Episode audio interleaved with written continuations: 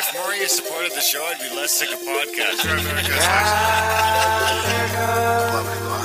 The blah blah blah. Sending out good vibes, Blah blah blah. good vibes,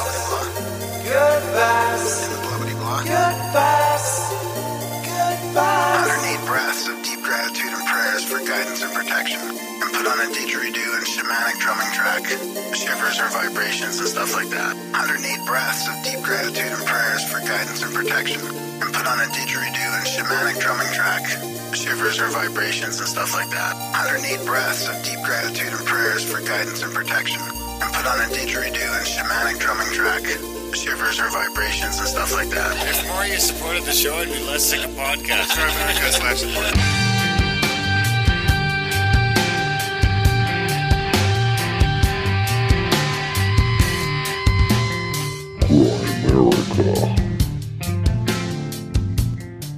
And again, I lived in a nice place. My parents were good people. It's not a problem that it's it's it's an institutional, endemic, cultural thing. There are no wise elders. If you have some, you're extremely lucky.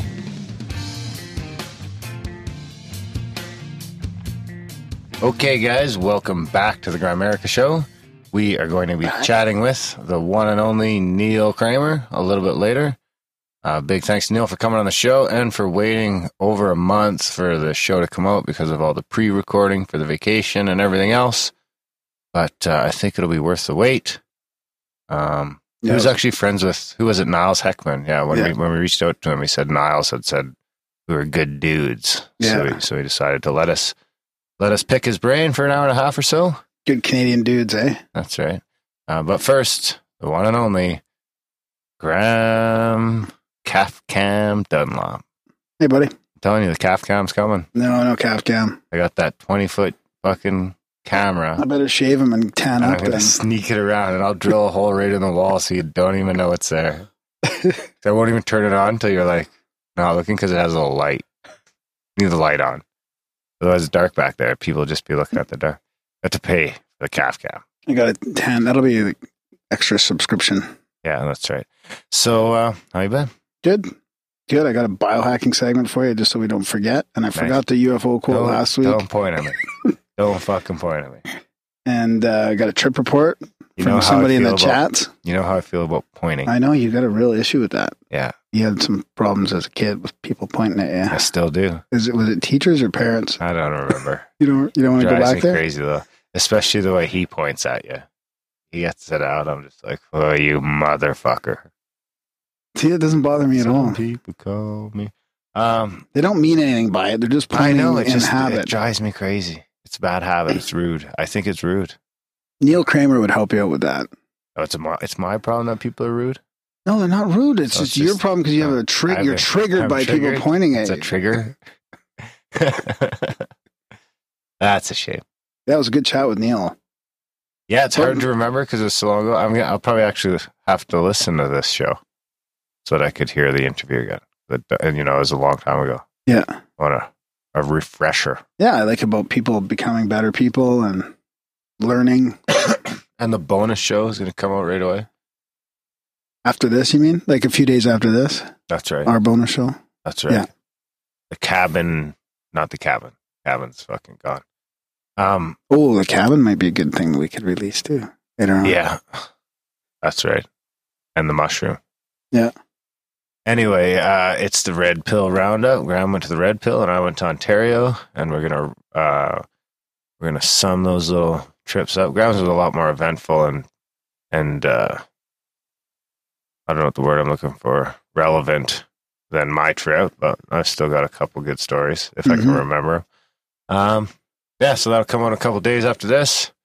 You're welcome. So what do you got? Let's start with a quick biohack. Oh, yeah. Okay, you want to get into Or that? do you want Sure. to roll into other shit? no, let's do that. Sure.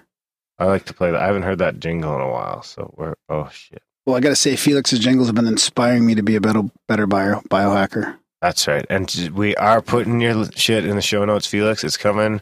Brown's being lazy, but he's going to Oh do yeah, it this week, Me, yeah. and uh, we'll get you in there as the official jingle guy of America. But that doesn't mean other people can't say jingles. Anyone can send jingles.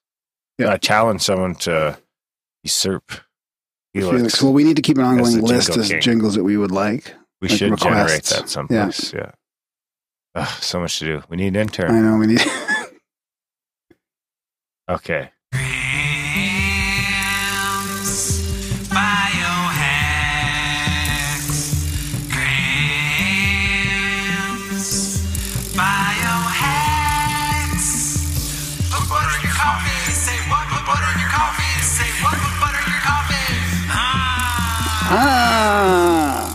So, what did I do on Monday? What did you do on Monday? Yeah, I don't know. I've been sort of threatening to do that. Not threatening, but On Monday? yeah, Sweat for a biohack. No, for a biohack. Fast? No. Oh, I, no, I want to do some more fasting though, for sure. I listened to a great podcast on fasting. Wow. the benefits are incredible. C5? No, no. Something about coffee. Co- oh, you did a coffee enema? Yeah. Jesus Christ, really? Yeah. How'd it go? It was good. Yeah, it was, it was a little co- more, calm, like, you know, it was a little more normal and calm than I thought it would be. Thought it might feel a little weirder than it did. Ooh, it didn't Yeah. feel weird? Yeah, a little bit. It felt like you were gonna like when the coffee was going in, you felt like you were gonna sort of get gas pretty bad or something at first, but then it calmed down and I just left it in there for like twenty minutes. For 20 minutes? Yeah, rubbed my Did you do it yourself? well no, my girlfriend was here to help.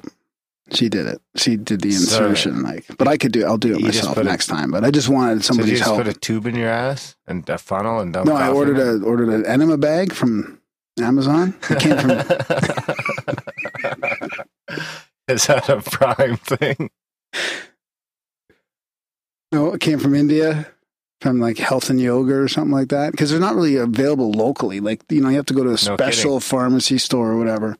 So I was talking to my good friend Darren actually, who's been doing it quite a bit, and he inspired me as well. And he was telling me how he had a hard time finding a good bag. So yeah, so yeah, just filled it up. Were with, you like wired? with coffee? I was, I had lot tons of energy. I was, I was like. I was like, I felt clean after. I felt Uh, light. Did you poo?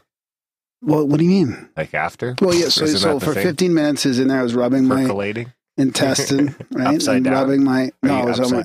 I was in the tub sideways with one leg up,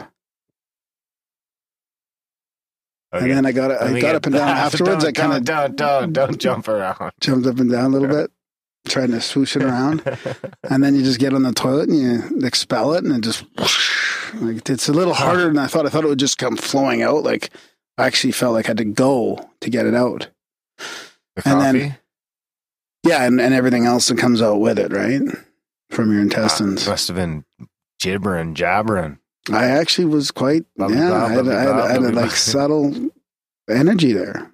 Yeah, because they say if you, if you, if you uh, see, there goes the mic thing again. Fuck. If you what? If you uh, supposit, if you supposit alcohol, you could just do like one shot and you're all fucked up. Yeah, and I did have a hard time sleeping that night. You yeah, did? Yeah, I and I had a little bit of extra gas the next couple days, but uh, but yeah, I feel good. Feel good. Huh. And I'm going to do it again for sure. Keep doing it. There's a, you know, not just do it a few times to get sort of back to kind of reset everything, and then maybe do it So every what every couple exactly months. is that doing then? So it's well, it's astringent action, action, right? it kind of there's a top layer of mucus that's in there that it kind of gets rid of, right? And then there's a mechanical cleansing that happens as well. It's got antioxidant effects, increased pH or alkalinity, which I've been trying to do as well without that, just through diet. And then uh, also palmitic acids. and then Palmitic uh, acid? yeah, and then there's a caloric. Oh, how do you say that? Chlorotic, chlorotic effect of caffeine. There's effect of caffeine in there as well. And then it contains. It helps you with supplementing selenium and zinc. And there's a Chinese meridian effect as far as acupuncture that go goes as well. Protection against toxins. There's a yang effect. I won't get into reading all these, but this is from Ben Greenfield Fitness, so I followed sort of his instructions as well. So I'll link to that in the show notes. Oh, yeah, I thought Ben was going to come on the show. Yeah, he was, but I don't think we're by. I don't think we're. We look too be. We, I don't think we appear to be quite the health and wellness podcast. You know, we're probably not in his. uh Why? Because of the doobie? Probably. no, he partakes in that too. I Does don't. he? Yeah, Are you calling out Ben Greenfield for smoking pot on the show? He would. He would admit it. Probably. Yeah, he's talked so? about it. Yeah. Huh.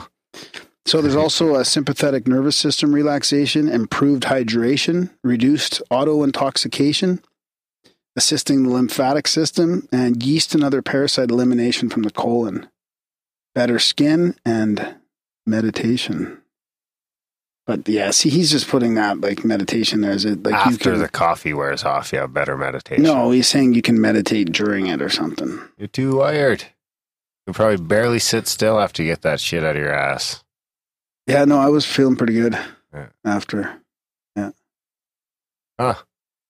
I'm also trying to kick wheat and, and, and grains, grains and wheat, but it, it's hard to, it's in more shit than you realize. Yeah. But it's helping, I think, as well. Yeah, I, I, well, I choose my bread pretty carefully. I've been trying different uh, grain free breads and gluten free breads. And Not that I, it's not because of gluten, it's because of grain, really. Like, Yeah. I'm trying to, and I'm eating more rice. I'm making my own rice pudding. And Huh. remember that episode well, we did about the wild rice and no more white potatoes. so, I do still sweet potatoes and yam. Fuck, fuck. shh, don't. This mic is driving me crazy. I know, but we, you know, we're doing a podcast here. I know, but people aren't gonna be able to understand what I'm saying because my mic is fucking broken. Well, now it's fine. I know because I swore at it and it's scared. Oh boy. So what else you got? This mic is gonna drive me crazy. Well, we're gonna finish off this intro here, anyways. That's like 20 more minutes. Okay, maybe it's okay now. Yeah. No, But maybe it's- it's where where you're uh, going towards it. No. No. Okay. Anyways, I've got a couple other things to share. I got a couple of UFO quotes if you want. A couple small oh, ones. Oh ones yeah, let's go are to that and then I can play around with my shit. Darren and Graham are going deep. It's a profound UFO quote of the week. Words to ponder and critique. A profound UFO quote of the week. All right, I got a couple small ones here. One from the CIA and one from the FBI.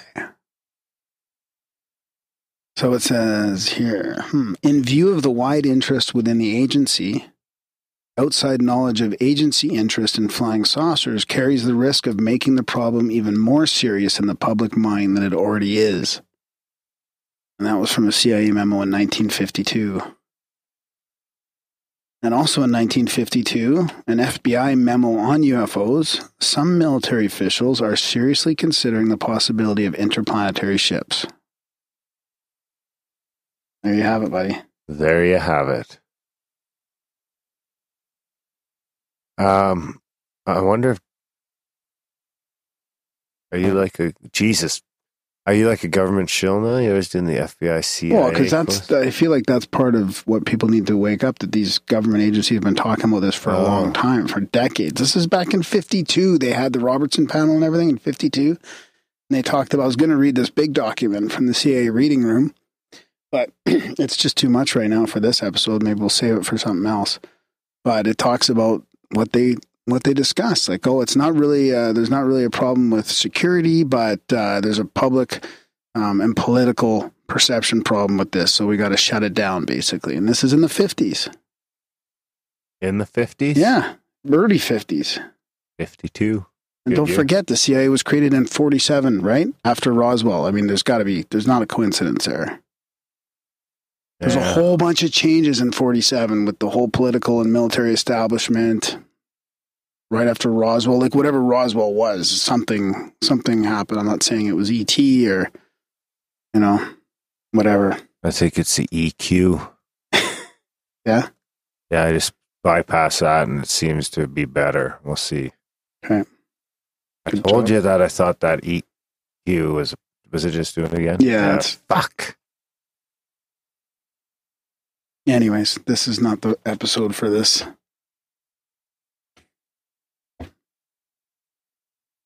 So I also got uh, a long trip report to read. So why don't I uh, I want to get You into do? that. You got the long one from our buddy Kilgar. Yeah, Kilgar. No, he's got a pronounce pronunciation here. Kilgar. Kilgar. Is that the? Is that how do you do gh?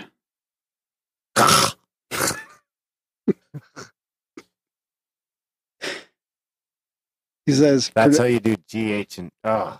He says pronunciation. I thought I would clear that up as several people choke on my handle. Was there a pun in there? Kilgar. I'm not sure if there was a pun. I uh I don't know if I can go on like this.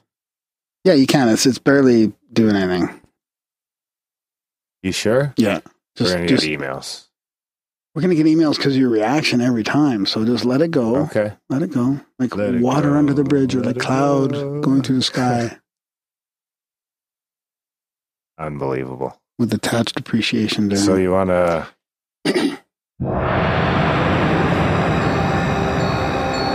Psychedelics are catalysts of consciousness.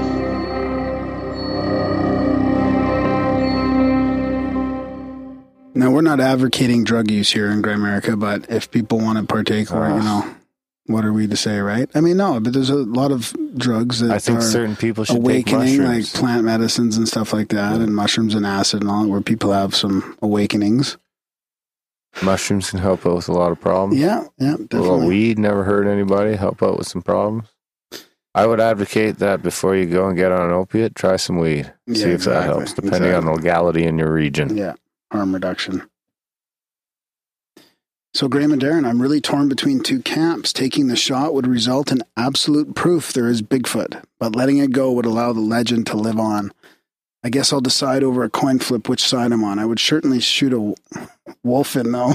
These are just plain weird. The chats are a lot of fun, and you have a great group of participants that is a constant source of entertainment for me. I would suggest a bunch of shout outs, but instead, I'll attempt to weave their chat names into the recounting of my trips. I have several reports to submit, starting with my first acid trip, then my very traumatic mushroom trip, which we won't get into uh, more than a brief summary because it wasn't fun and I don't remember much of it. Then my ayahuasca trips, followed by my sapo. Sapo? Sapito? Sapito? Or Or toad? I guess it's from a toad. And there are some synchros built into Oh, these that's licking stories. the toad. Probably. Most of my daily interactions with the world has some sort of synchro that acts like a mile marker on my journey down the right path. It has become pretty strange living life this way, considering sometimes I have to tell people around me to just trust me when I have an intuition. Usually, those intuitions come from a synchro that I experienced. Sometimes my spidey sense will tingle and I'll have some intuition of a general scenario playing out that will allow me to mitigate disaster of some sort or another. I honestly have no clue how I became blessed with whatever the hell I'm blessed with, but it has come in handy. All right, enough rambling. Time for the first of many trip reports. First time down the rabbit hole, age 15 to 16, substance liquid acid. Location Boulder Creek, California. My brother has always been the craziest of three of us, Rob being the middle son and I being the eldest of my mother's sons, but the youngest of my father's. There was some interesting turbulence in the family between my parents in regards to my brother and I. Typically, our dad being of the they'll be fine mindset, while my mother was the standard my baby is so fragile mindset. Admittedly, I have lived to regret a lot of adventures my brother would instigate, and I did always live through them. Maybe a few new mental or physical scars I didn't really need. Growing up in Boulder Creek, California is full of risks that a city dweller wouldn't encounter and certainly redefines the word risk to any urban dweller in comparison. This time we were pushing to have me spend the night over at this house for St. Patty's Day so that we could commute to work the next day without having him to go out of his way to pick me up. We worked together for a few months back then at Fiat Parts Distributor in Santa Cruz. We eventually when due to a tie-breaking vote from our dad. Oh, we we eventually win due to a tie-breaking vote from our dad. Mother, as usual, was not pleased. She would have flipped if she knew my brother's friend was joining us, let alone, let alone that we were planning to dose. Dosing. I remember feeling that sinking feeling of anxiety, like I was a plane that was falling to earth with me inside. I was always an anxious kid, so I had learned to just white knuckle it and move on rather than fall behind and be called a coward. Sometimes I would succumb to my anxiety and regret missing out on life, though. That evening would be the beginning of the end for me and my virgin mental state. Two doses of liquid acid later, and I'm watching Six Feet Under on Cinemax, realizing how fake the show was. I could see how the lighting would change based on the mood the director was trying to convey, and how actors would look at each other and back toward the camera direction. How the feelings were forced and sometimes, and other times, were almost genuine. Michael C. Hall has always been a shallow actor, perfect for Dexter. I might add that this experience had jaded my ability to enjoy cinema. It's very rare I find a movie or TV show that can trick me into believing it. By this time, I was starting to feel different than usual. Things seemed more vivid and had a deeper meaning to them. The whole 10 feet between the couch where the three of us sat and the refrigerator seemed like an impossible distance to traverse. Me being completely new to acid, had no idea what the stuff was about and decided that it would have to melt through the floor and rematerialize in front of the fridge. My brother called out to me, What the fuck are you doing? I responded, I'm melting. He laughed and asked me to melt me a beer on your way back over here. So there it is. My higher purpose in the universe is to get my brother a beer. I complied to his request, but somehow drank his beer on the journey back. Pain is such a detached experience when you're on acid. I don't remember my brother punching me in the arm for backwashing into his beer. I just remember the room, room turning weird colors and waves like the ocean just swooped over me and was throwing me through the surf. This is when things started to get interesting, and also when my memory started to fade aside for some, for, from some specific moments that stayed with me. Later on that evening, I had to relieve myself of the dinner I had eaten per my brother's suggestion. I followed up that experience with a shower. Dear listeners, if you have not already, I highly suggest taking a shower while tripping balls. That is, of course, if you have the constitution to do things alone while in Wonderland. My brother had cautioned me to not gaze in the mirror and had gone the extra measure to put a towel over the medicine cabinet, cabinet mirror. Toweled off all the water from my shower and put my clothes back on before I disregarded his warning. At first, my skin was waxy and gross, almost putrid. I had unexpected. I had expected an unnerving sight, so I was almost prepared for what my eyes began to take in next. I began to notice my face separating into two regions. The area from my nose to my brow looked like my father's, and the area below the nose to my chin looked like my mother's face. Then several different faces began to emerge from my own my grandfather's, my grandmother's, my brother's, my sister's. It was too much, but I couldn't look away as all the little strangers manifested themselves with my only my eyes being the only detail that remained mine.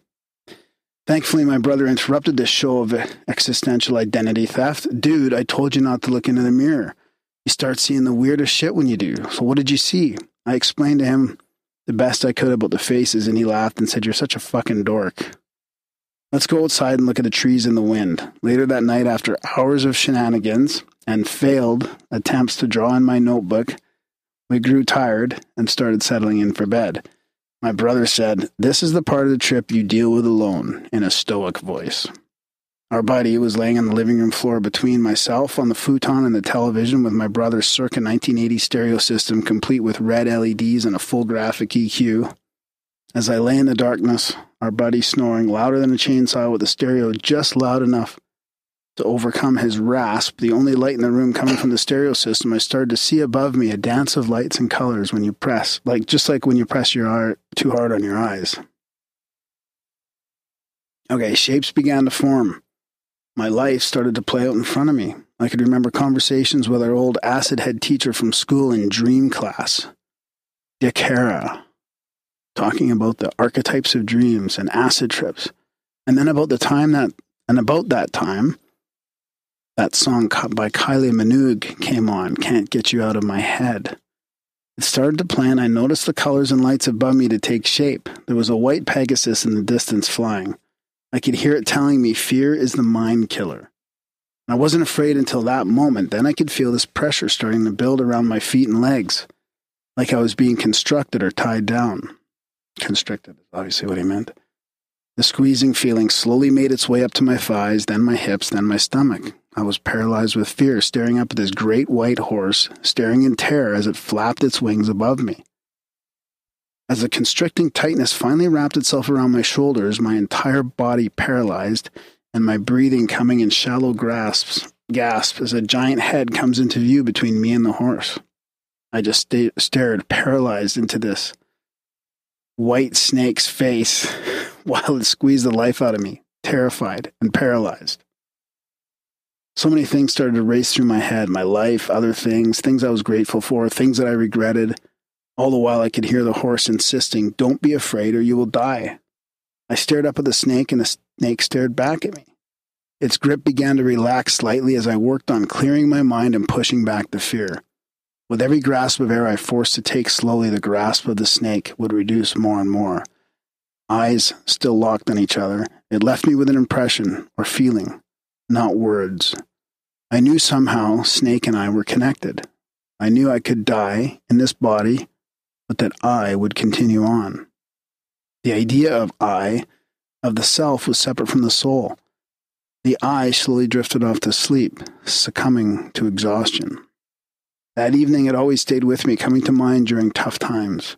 From being deployed to Iraq and the close calls that came from that experience, to the near misses here at home while commuting to work, whenever my life is truly in danger, a sense of calm comes over me. I almost rea- react to the moment without thinking.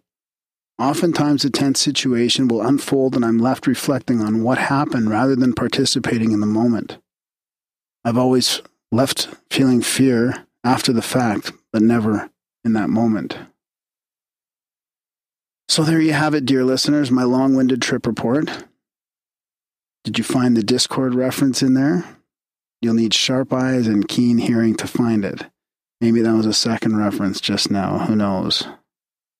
Thank you, Graham and Darren, for your time. Sean Shameless, aka Kilgar. Is sharp eyes and keen ears? Is that Adam Loyals? Well, maybe. Oh, Mr. Owl. Mr. Owl, yeah. Mr. Owl. Now you're doing it. Ah, loser. Now I'm doing what? Crackling. Yeah? I don't think so. Maybe I think that's just you coming close, yeah. What? So you didn't catch the other ones, dude? There was a couple other ones in there. Oh, uh, I don't think I should reveal them, though. No, you shouldn't reveal them. People can rewind it over and over and over again if they see see fit. So yeah, thanks for the trip report. It's interesting how it's like so many people feel that oneness, right? That uh like you're One maybe. you know, like you Oh. can't really die. Like Oh, you're, you know, energy more than the physical Yeah. body.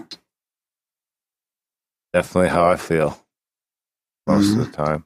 So he was talking about the chats. That's um we used to try Google Chats. So we have a perpetual chat going on for people that don't know, right? Used to be Google Chats, but we got limited to 150, so now it's on Discord. There's a link in the show notes. I think it's grimerica.ca slash chats or chat. I think I tried chats and it didn't work last time, so I'm trying it right now. Keep talking. keep talking. Anyways, there's fun times in there. Darren and I pop in and out. Darren spends more time in there. I've uh, get in there when I can. Grimerica.ca slash chats. Okay. S with an S. So that'll be in the show notes as well. And the chats get special privileges sometimes. Like what? Well, like this intro. We're streaming it live to the To the what? A couple of people in the chat. On what platform? Spreaker. Ugh. Thanks, Spreaker. Cost us a fortune. We might as well fucking use it. We signed up for it for the what's it called? For the passport? That's right. Yeah. Or no? Or was it for Randall? Rah, I can't remember. Either way, we might as well just keep it and start using it more. You know? Yep. Is that it? Oh, yeah. I got Does he have more no. trip report? the, well, there's more coming. This is part one, right? So we're Oh. looking forward to hearing the rest for sure. Yeah, that was a good one. It was very uh, well articulated. So, uh, do you uh, want to do anything else, or should we wrap this sucker up? Ask for I think support. that's about it. Uh, we beg for should- we support? should beg for support. That's about it. Where's the uh, If they make you laugh, if they make you cry, if they blow your mind, why not go online to grimerica.ca slash support.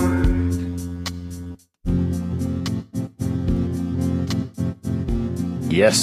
So check out Grimerica.ca slash support, guys. There's a bunch of different monthly options there. Everything from a buck a month, 30 bucks a month. Uh, we've got people in at all different levels that uh, are really towing the line and helping pay our operating costs and chip away at our investments and things like that. One time donations too. Yeah, our people do the one time donations help. We've got our swag, Grimerica.ca slash swag. I think someone bought a Take the Shot shirt today, actually. Oh, cool. Yeah. That's good. It's good. I should keep a tally, actually. I think I might be pulling ahead. I don't think so. No, probably not. There's still more, More people want to save Sasquatch. yeah, then take the shot. I'll do another poll. You've Yeah, won every poll so far. Yeah, let's do that. Yeah.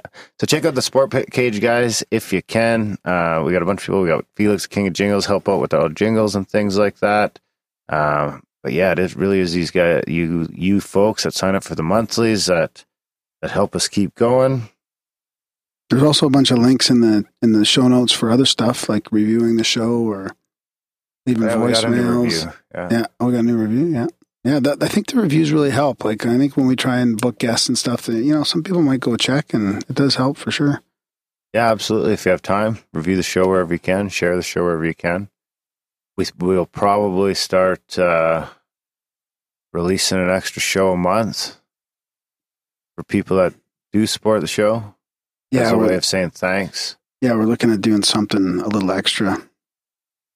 That's going to be coming soon. These people that have been supporting the show for a couple of years, without them, you know, we probably would have faded away a while ago. So we, we've been thinking of a way to pay them back. We are talking about maybe doing a wall of donors and things like that. And we just said, fuck it, we'll just start doing throwing some extra bonus episodes in there. We'll throw the mushroom show in that feed and we'll try and record an extra show a month, maybe two shows a month when we can. Uh, but we'll do at least an extra show a month and throw it into that feed. And any anyone who's a current subscriber right now, or if you've made a donation in the past, you can you can let us know. That'll probably won't, probably won't roll out for next by the end of July. We'll roll that out. Well, we'll try and do it within a month. I mean, we're really still working on the details, but we're trying to figure out a way August to, to be yeah. the first month Yeah. with the bonus content. July Yeah. will be too crazy. Yeah. But by by August, we plan on doing some sort of bonus content to say thank you, and to be honest, you know, stimulate. Um, maybe a little bit more support because you know we got to pay off debts and stuff in here, right? yeah, and we've got big plans. You know, we've got different ideas we'd like to do that all cost money, and at our current rate, it's just not going to happen. Yeah, it's it's barely sustainable, but it's not really, you know, yeah. enabling us to pay off debt or grow. So That's right. It's well, it's it's very low. I mean, and, and that's not saying we're not complaining. We're not complaining. The people that you you guys were we we're amazed that anyone supports the show at all, and that's that's the main reason we want to release bonus content is to say thank you to those people that do have been towing the line, and uh, at the same time, if we can course you know the the low percentage rate we we get now up to a higher percent with some more people supporting the show. Uh, Yeah, and we would never change it. pressure on Yeah. this end, and we're Yeah. ne- it'll never. Uh, change this. affect this show. here. This Yeah. show is always going to come out every Friday ish. Uh, the back catalog's always going to be free. This show is always going to be free. There's never going to be ads in it. We're just going to start up a black budget separate feed that's going to have episodes with me and Graham in it. So I guess you're rolling it out now, then, eh?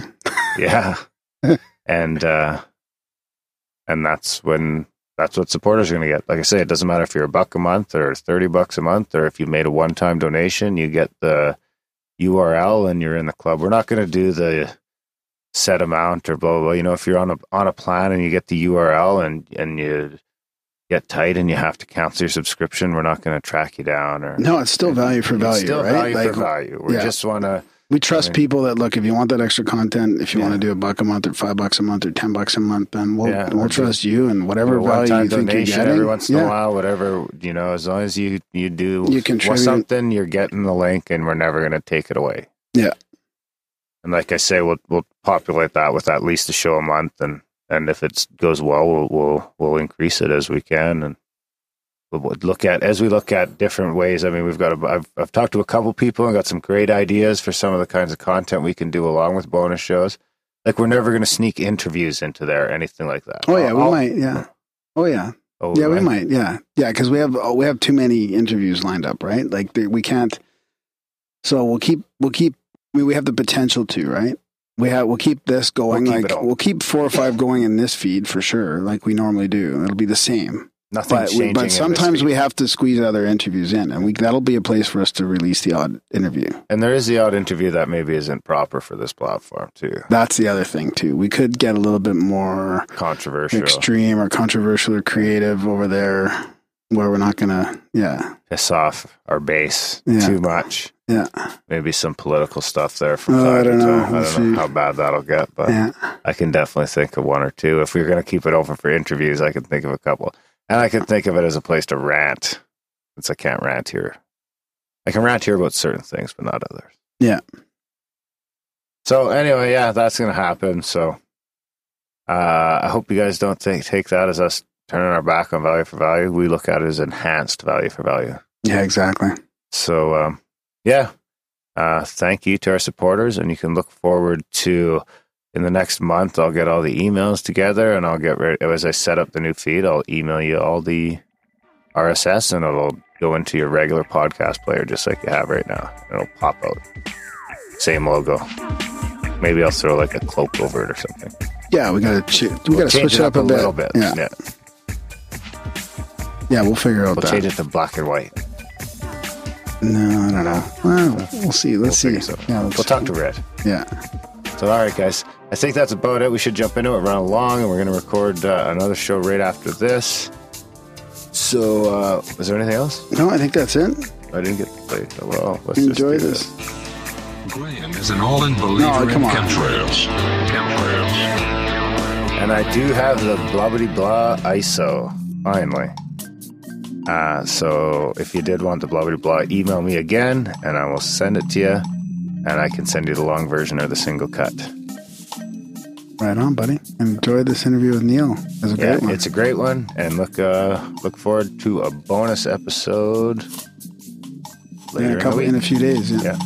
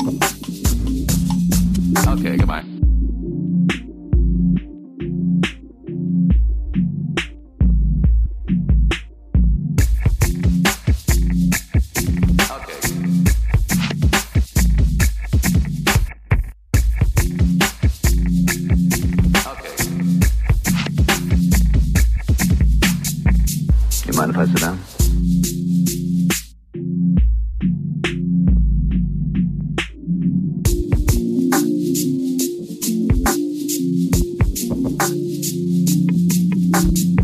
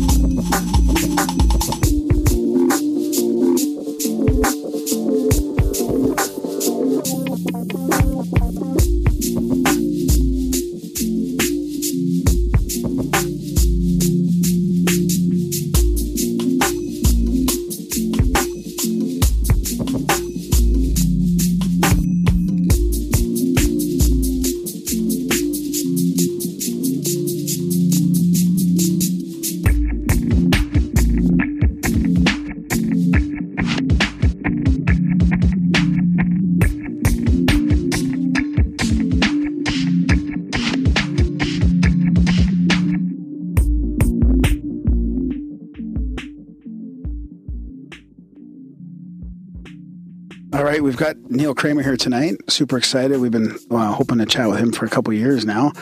I'm going to read some of this from his bio actually because it's really the best place. Like this kind of this first paragraph here just kind of describes exactly what what he's talking about. So Neil teaches uh, the supernal. No, see, I got- already got it. Spiter- No, I can't. How do you pronounce that, Neil?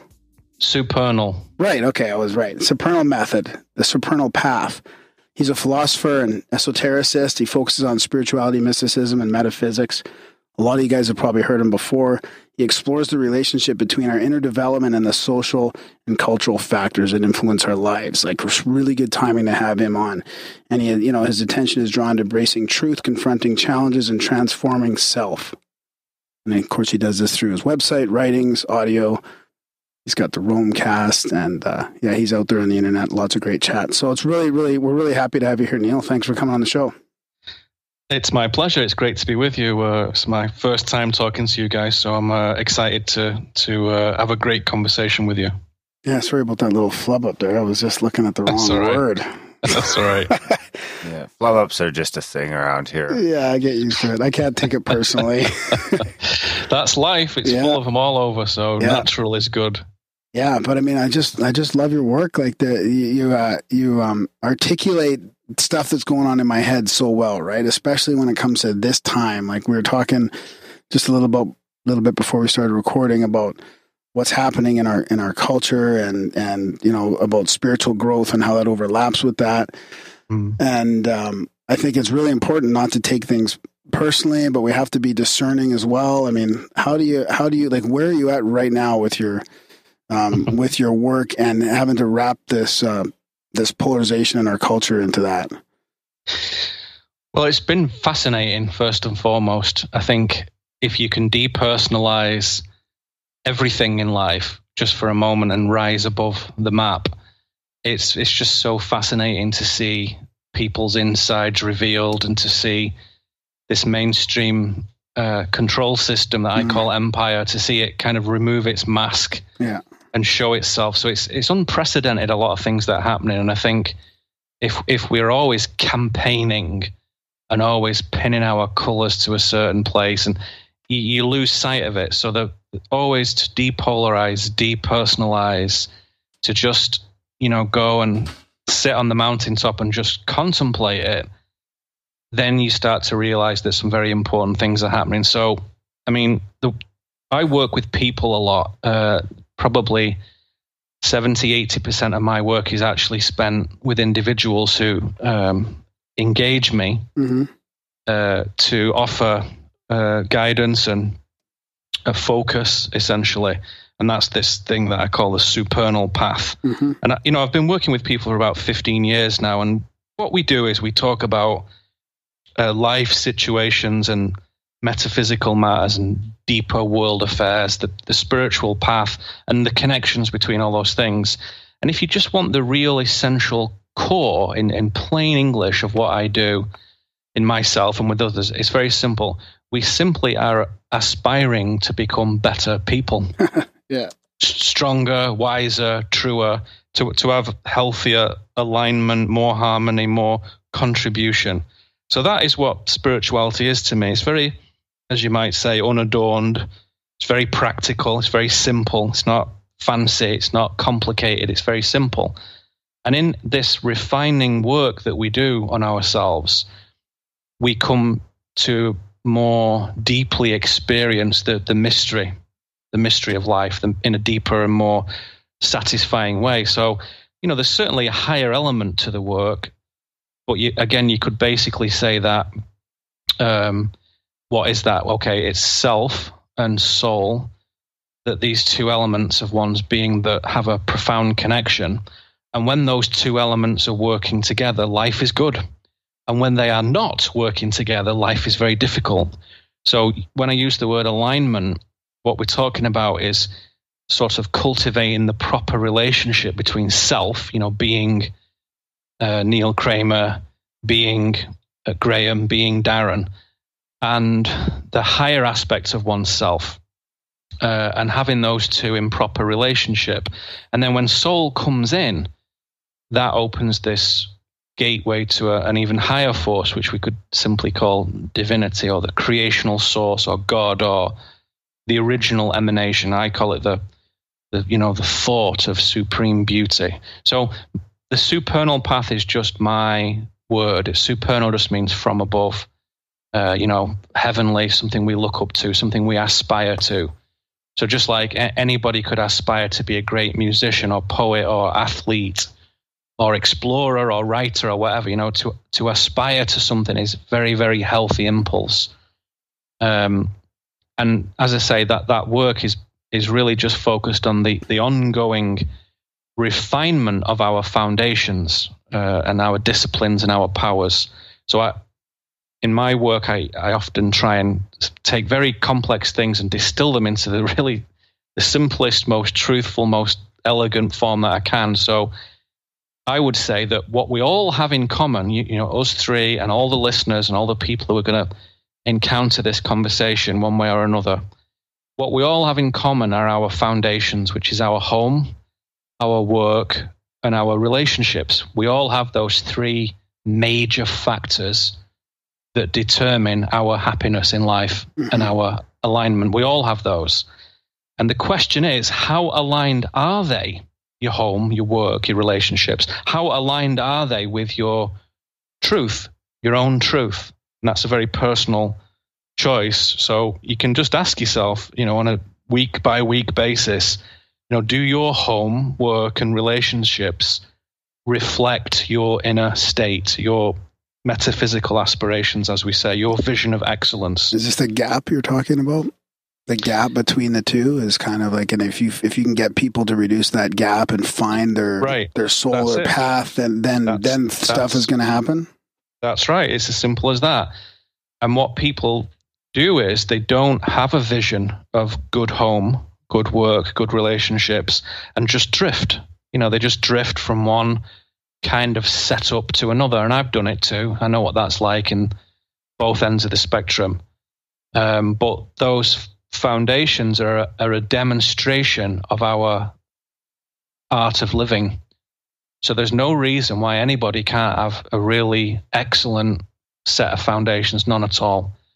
And those foundations are the building blocks of many things. So the foundations lead to disciplines, disciplines of insight, growth, and empathy. And those disciplines lead to powers, magical powers of vision, translocation, and transmutation.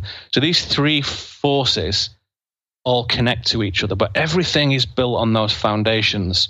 So when you're talking about those things, we talk about everything. We talk about politics, nutrition, music, home, mothers and fathers, kids, brothers and sisters, sex, emotions, you know, um, artistry, everything. So the foundations we all share. So everyone has a way into that spiritual path. It doesn't begin with the fancy stuff. It begins with the very rudiments that everyone has. So, as I say, I demand that practicality of my own spiritual life, and I, you know, strongly recommend it to other people. So that's that is the basic work that I do is the refinement of these three forces: our foundations, our disciplines, and our powers. It's uh, it's interesting that they. So if you work with people, then you're are you seeing them like as you reduce the gap, let's say, and you're seeing Yeah. true transformations in these people. Like people are finding, you know, this this improvements. I mean, I, I got to tell you, but Sure. hanging around people that are working on themselves is so refreshing compared to being in those environments where they're not. I mean, you can find those groups of people and. I've met some people that I, you know, they're almost, it's almost more of like a spiritual slash new agey crowd, but in a way they're more, way more grounded than I would have expected. Yeah, the, the the test always with people who work on themselves is that it's not just endless theorizing and complex philosophy and psychology. It's very practical. Right. They're just strong, happy, uh, true men and women. So you know, we use a word often in my work, remembrance, and I would say that the majority of the spiritual endeavor of a man of a woman is really about a, a sort of remembrance, remembering why we're here and what we're doing, basically. To know that, you know, your life is not accidental. It's not just a, you know, a happenstance of circumstances. It's however easy or challenging your life is, you know, it's self chosen. And, you know, we, we, we are here in this vast, I would say, sort of spiritual college. Here we are all together in this, you know, very in a way implausible and strange, but also wonderful learning environment. And you know, people sometimes say to me, "What makes you think, Neil, that this is divine? What what is special about it? Why is it magical?" Does it have to be? What what if it's not just some giant dead clockwork material accident, you know? And I say it's a simple answer. The giveaway is learning. Mm. The con- the constant and enduring invitation to learn and grow is built into every damn thing in life, ingeniously so. And it seems to me a very wise hand has very clearly wrought that into everything that happens in, as I say, in our foundations and in what we do in life and in our invisible grief or in our very, you know, out external elation and humor in the seasonal ritual cycles of life, in everything. And when we even entertain the idea that life is mysterious and magical and has a, a very important learning element and it's you know it's intelligently created, then this spiritual adventure begins. And though people who know that will work on themselves, and the people who you're talking about who don't, if we choose not to engage, then a person is given to simply sort of finding better stuff and making themselves more comfortable. So to me, to disavow the gift of life, to decline the invitation to grow, is leads to this amnesia, this concealment, a sort of, you know, terrible withdrawal.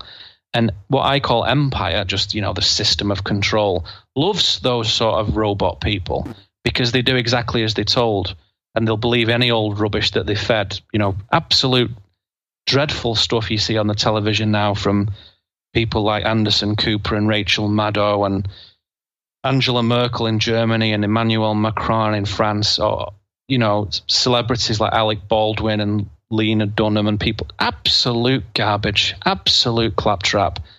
People who are living in disavowal, it's champions of empire. So the polarization of the media really exposes people's ability to self determine. And those who cannot just fall into lockstep, you know, like soldiers with whatever campaign has got the loudest voice and the boldest colors. So to see people supporting Hillary Clinton, for me, was absolutely staggering, absolutely incredible that anybody in any way, shape, or form can buy that for one second. Yeah. I'd have, I'd have voted a tree stump as president rather than Hillary Clinton. So that that to me really shows where someone's at. And if they're theorizing about spiritual life and philosophical life is just that, it's just theorizing. If it is, this time will reveal it. For me it's not, it's experiential. And it, especially at this time of polarization, it absolutely exposes people's belief in themselves or disbelief. No one can hide anymore. They're showing you every day in the street and in the workplace and on the television, on the radio. Everybody is showing their true colors, and boy, oh boy, it's very surprising. Yes, it's it's um, it's unbelievable how how polarizing it gets and how really the veil is lifting. Like it's so easy to see the lies now, It's like Easy. blatant, blatant lies, and yet, you know, these people that I thought would have been.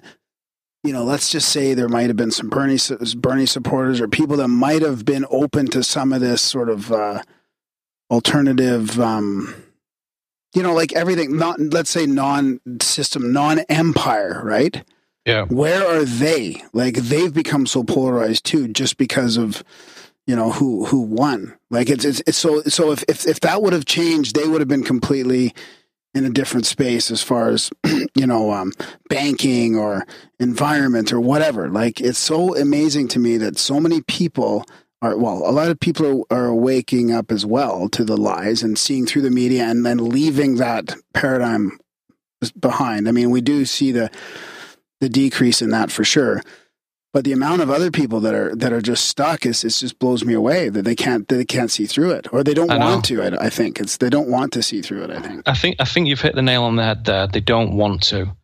What people want is to vote for somebody, to follow somebody, but to follow a prescription, to go with the program. And they want, you know, viable leaders who can make that happen. What Donald Trump does is upset that, completely upset that because he spoiled the illusion. Yeah. Because he doesn't if it was Mitt Romney, it, it would be okay right? Because he's just exactly what you'd expect from a conservative. Yeah. Go with the program, looks like everybody else, will say the right thing, he's a nice statesman, he's a decent family man, all that. Hillary Clinton, same thing, just continuation. So if it was somebody like Mitt Romney, if it was somebody uh, like Hillary Clinton, it's an absolute guaranteed continuation of empire, absolutely guaranteed. What Trump does is upset the apple cart because people have basically said there's very few people who believe that Donald Trump is going to be a supreme statesman who voted for him. Very, very few. The reason many people who I've spoken to, especially face to face, not anecdotally, but me talking to them, first person experience, first hand historical experience. Most people I've ever met walking across America since November voted for Donald Trump, most people, even in Portland and Seattle, right? And those people said to me, I voted him because this has to stop, this Yeah. system. Yeah. It has to stop. And many of the people that I speak to um, realize that things we think we knew what they were, like affordable healthcare or the Environmental Protection Agency or the Federal Bureau of Investigation, are not those things at all. Yeah. And so when Trump comes in and messes them up, that's a good thing because they're not what they purport to be. Affordable Exactly. healthcare is not about affordable healthcare. The FBI does not protect national security. And the Environmental Protection Agency, the last thing that does is protect the environment. That's the last thing it does. It's not even So about when- left or right. It's about those No. principles, right? Like the, It's about the principles that the, the core establishment and the core process that has been in place for since Egypt, right through to Rome, right through to you know empires across Europe and Britain, right through to here is unbroken. It's one system, and that system is fundamentally anti-human. It's a war system, and it has to have uh, a story for the people who don't want to engage to follow. Otherwise, you just end up with people mad in the street. And the story is so richly ornamented and so articulate that even intellectual people choose to follow it who should know better. Yeah. And even brave hearted people who should know better choose to follow it. So whether you've got like a you know, a Marxist intellectual or you've got a patriotic uh, you know, Iraq war veteran, they both should know better. But because they've not been schooled in self determinism and in individual power, they have to follow something. And so then you end up with this constant dichotomy, a false dichotomy. So, one of the things that I try and do in my work is immediately break down the reference points of conservative and liberal, of progressive and traditional. Just say, look, we're not even going to talk about any of that. That's all rubbish. All of it's Yeah, garbage It's all surface. Yeah. it's just nonsense, you know. So you, you have to check your reference points right from the beginning, right from the start. You have to say our basic assumptions about uh, well-established, you know, two and three hundred year old institutions in America, and five and six and seven hundred year old institutions in Europe are wrong. They Yeah. are wrong from the ground up. Hmm. When you can when you can fathom that and deal with it, then you can have a dialogue. If somebody says, "I can't accept that," you know, what's the alternative? I, I that's nonsense. I can't go there. The dialogue ends at that point for me. So I, I just I choose not to engage. I'm very polite. I'm very civil. I don't provoke. I'm not interested. I hate debating and arguing. I don't care to explain anything. I'm just not interested. I've got far better things to do, just creatively, you know, in nature and with my friends and family. I'm not here to win an argument or persuade or wake people up. I'm not. I'm not at all interested. But what this polarization does, as I say, is reveal those who don't want to know the truth, who choose not to engage with truthfulness.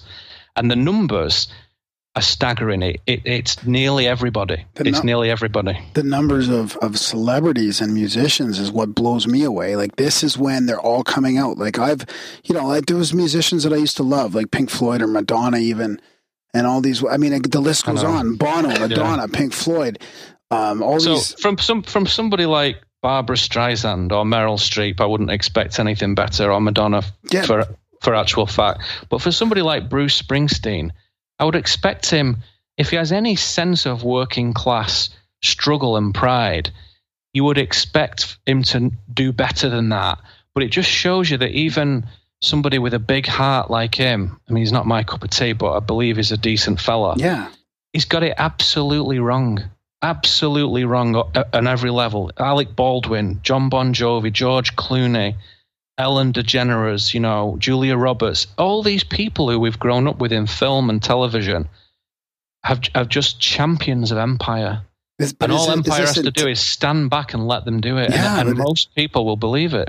Are they doing it? How? Why? Why are they doing it? This is the thing. Are they doing Because it because they are told to do it, or is it that? Does No. it go that deep, or are they just in the? They're so deep in that bubble They're that just, they. they're they're just winning. the same as They're they're winning just the the- game. They're just the same as anyone else. They have no idea what's going on. Those people who think there's this giant, ultra sophisticated cabal of illuminist people, it, to me, that's nonsense. All Empire has to do is allow the misinformed people to come to the front, and that's it, and they've got it. So, like I say, people I just don't like picking names out, but hopefully if any of these people listen, they won't be upset. I don't usually do that. But if we're going to pick them out, we'll just pick people who, you know, should be thick skinned enough. So people like Anderson Cooper, as I say, and Rachel Maddow in particular, have no idea what is occurring in the world. None. They are firmly entrenched in a, a false paradigm. And that illusion is so vital to keep it going, to keep that engine turning around and around 24 7 that you have to have these uh, powerful voices who seem very earnest, you know, real sort of uh, penetrating inquiry and stuff to the to the mainstream viewer, but not at all. It's it's absolute garbage. So although they're reading scripted material, I I know that they have no idea what's going on. So it's you just allow the ignoramuses through their own choice. Ignorance is a choice. Allow those people a big mouthpiece, and off you go, and you just stand back and let it happen. Yeah, but isn't there some intentional, you know, philosophy going on here where, um, you know, when you when you hear, a spe- even like let's just if we're going to throw out names, like Hillary's on doing a speech right now, she's on tour, she's talking about these three examples, let's say, and those are the exact things that that that they're doing. They're accusing accusing the other side of the exact Oh, same see, thing yeah, they're yeah. doing, and Yeah. it's like she's learned this from that that. Uh, the guy she's read or something that basically it's this theory that you know you you accuse the other of and I mean in a in a spiritual Saul way Alinsky. and it's Saul Alinsky, thanks. And in a spiritual way, we we all do it to some level. Like I I think it I notice when it happens to me. Like I get upset at somebody and I'm like, this is what I do all the time. It could be tiny, it could be could be bigger, but I I can see it in myself and others. But I think this is more intentional. This is like the the, the part of the game. It is, and when the game gets very frenetic, people start to get serious, and sometimes it's a lot of fun, and sometimes it's dangerous, and people get hurt. So this is a prime example, as you know, before we go into any further detail on it, of this this in the supernal path that I teach, this spiritual method. We just have a, a trinity, you know, the spiritual trinity. So many spiritual thinkers have uh, proposed this idea, and I and I'm just doing my version of it, just like everyone else. Mm-hmm. And the Trinity is self, to which the current state of the world is is a very great concern to self, right? So if you watch the news and read the newspaper, it's of a great great concern. And if you move around the cities, you know, B, uh, BC and uh, Seattle and Portland are the places I go. It's a great concern. Huge problems. There's people blowing each other's brains out in Chicago every night. Huge concern. To Soul, it's very fascinating. It's very hmm. interesting, these movements. To the divinity aspect of us, the top layer, it's a game. It's a hmm. game of learning. So the Trinity is always present all the time if you just have self doing everything, you go around in circles.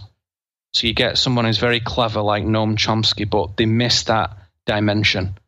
They just go round and round and round in circles. It doesn't go anywhere. The only understanding of it that makes sense to me is where there's this trinity of being, which I believe and feel is in every human, which is the self and the soul and the, the solar. So the solar in my cosmology is a pathway to divinity. So we often use this symbolism of the sun. So it's like a imagine a circle with a dot in the middle. That's the sort of alchemical symbol for gold. So it's a, also a reference to the sun. So solar, soul, and self. That hmm. trinity is always at play. And at the moment, self is being put under tremendous pressure to polarize. And everybody who does loses. So as soon as you polarize, you lose. If you're a dyed in the wool this or dyed in it's you lose. You can't you can't see the truth at that point. So it's an exercise this in equilibrium, in deconstruction, in putting your money where your mouth is, basically. Because if you think about in the early 2000s, everyone was very happy to conspiracy theorize, but now it's become right on our front doorstep. People suddenly seem to have forgotten about all that and think that we have actual democratic processes and actual governments that care for our well being. That's not true. That's never been true. And it's like suddenly, when it's on your own doorstep, people seem to forget all the principles that they've been pondering for decades, all get thrown out of the window. So it's a test of self, this. It's a test of self determination to say, well, wait a minute, what is happening in Europe? Why are millions of people from the East moving westwards and destroying ancient cultures in Germany and France and Spain and Portugal and England and Ireland and Scotland. Why is that happening? Because that's suddenly just happened. And it's nothing to do with natural immigration or natural displacement through conflict. Nothing to do with that. It's clear that. Why is that happening?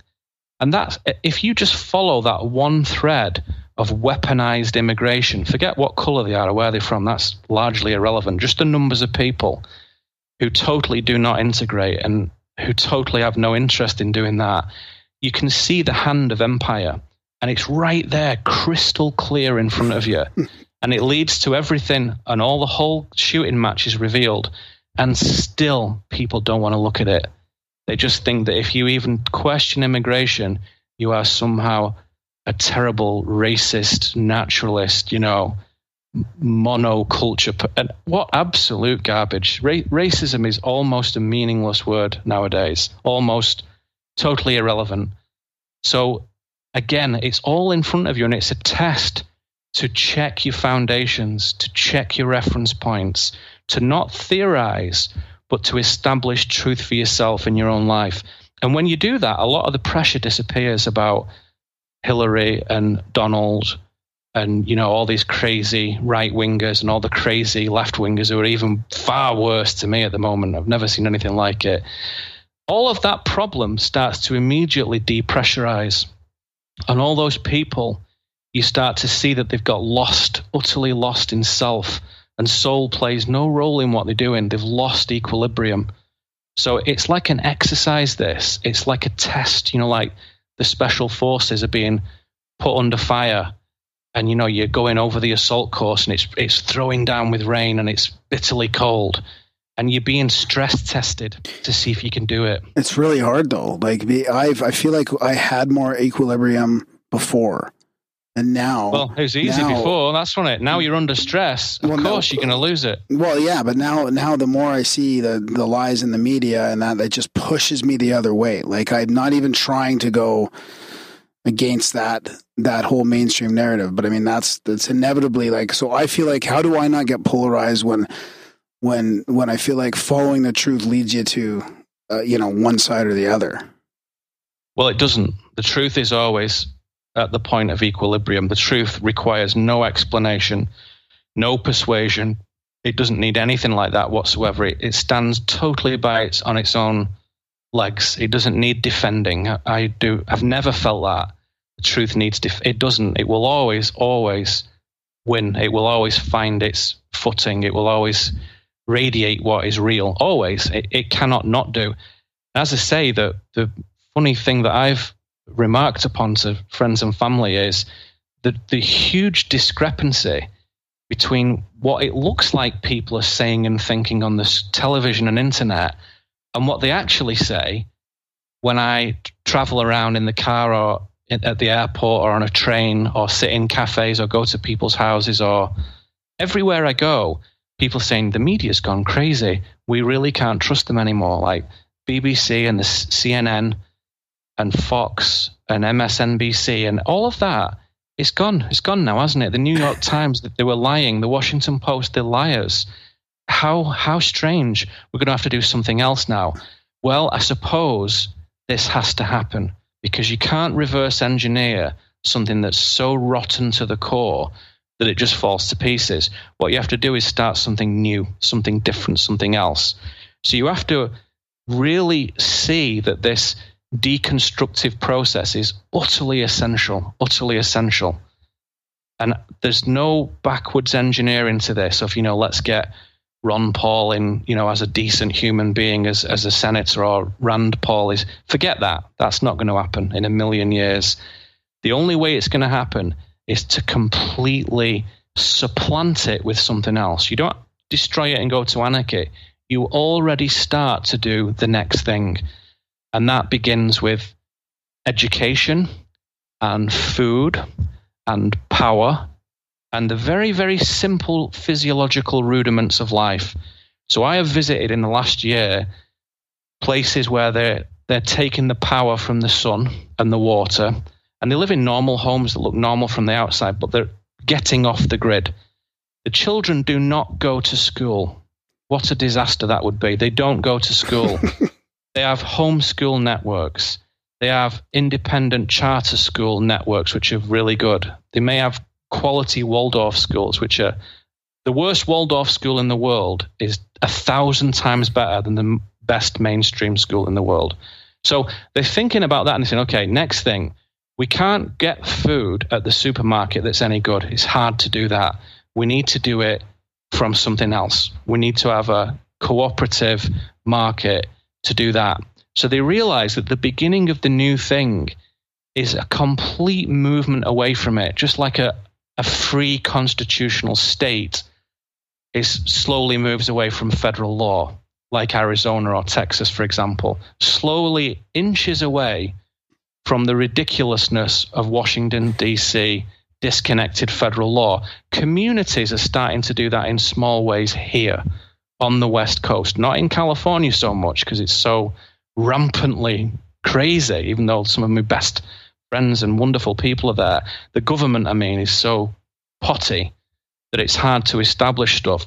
But where there's a little bit more freedom of movement in, in Washington, Idaho, Utah, Wyoming, Arizona, places like that, communities, middle class communities, not just crazy hippie people, working class, middle class communities are starting to inch away to think that's all rubbish, the whole thing. So rather than moan about it, or campaign against it, go in the streets with signs. We're just going to start immediately building the alternative. And that's starting to happen on a, a mass scale. And people, it's not being reported because it's a disaster for empire.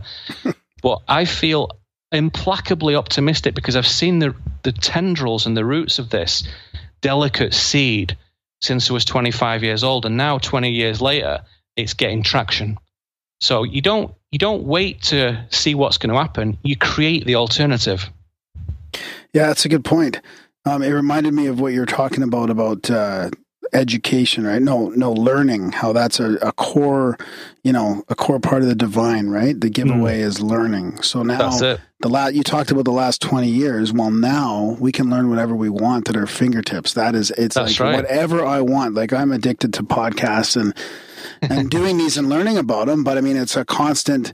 Like I don't have that same desire for just like whatever sports or, or music. Like I still like music, but it's the, I've got the addiction to just learning stuff right now. So how has that affected this whole spiritual growth and the movement? I mean, now everything. You know, I, I'm hoping that that's kind of giving us an advantage and a shift where people can actually, you know, get to that truth, their truth, it totally is because learning's become an independent force now.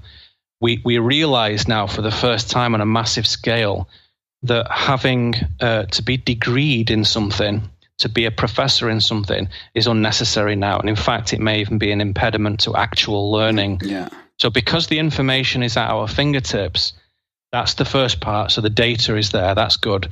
But the crucial element is to have the wise elders who can tutor us in knowledge and wisdom, two different things, in discernment and discrimination and refinement, and have that uh, excellent tutelage in our lives, physically, in our lives. Uh, that's never happened. I've not seen that before until, as I say, the last 20 years or whatever. When I was a kid, there was zero of that. And I went to quite a nice school in England, one of the better ones in the area, and it was f- fucking shit. It was rubbish.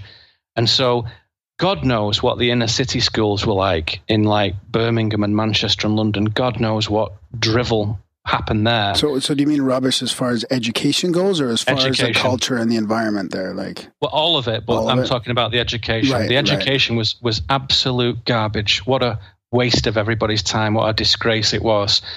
And I, I remembered that. So when I walked out of those school gates at 16 for the last time, I thought, don't forget this. Don't just move on and start partying immediately. Just remember this moment.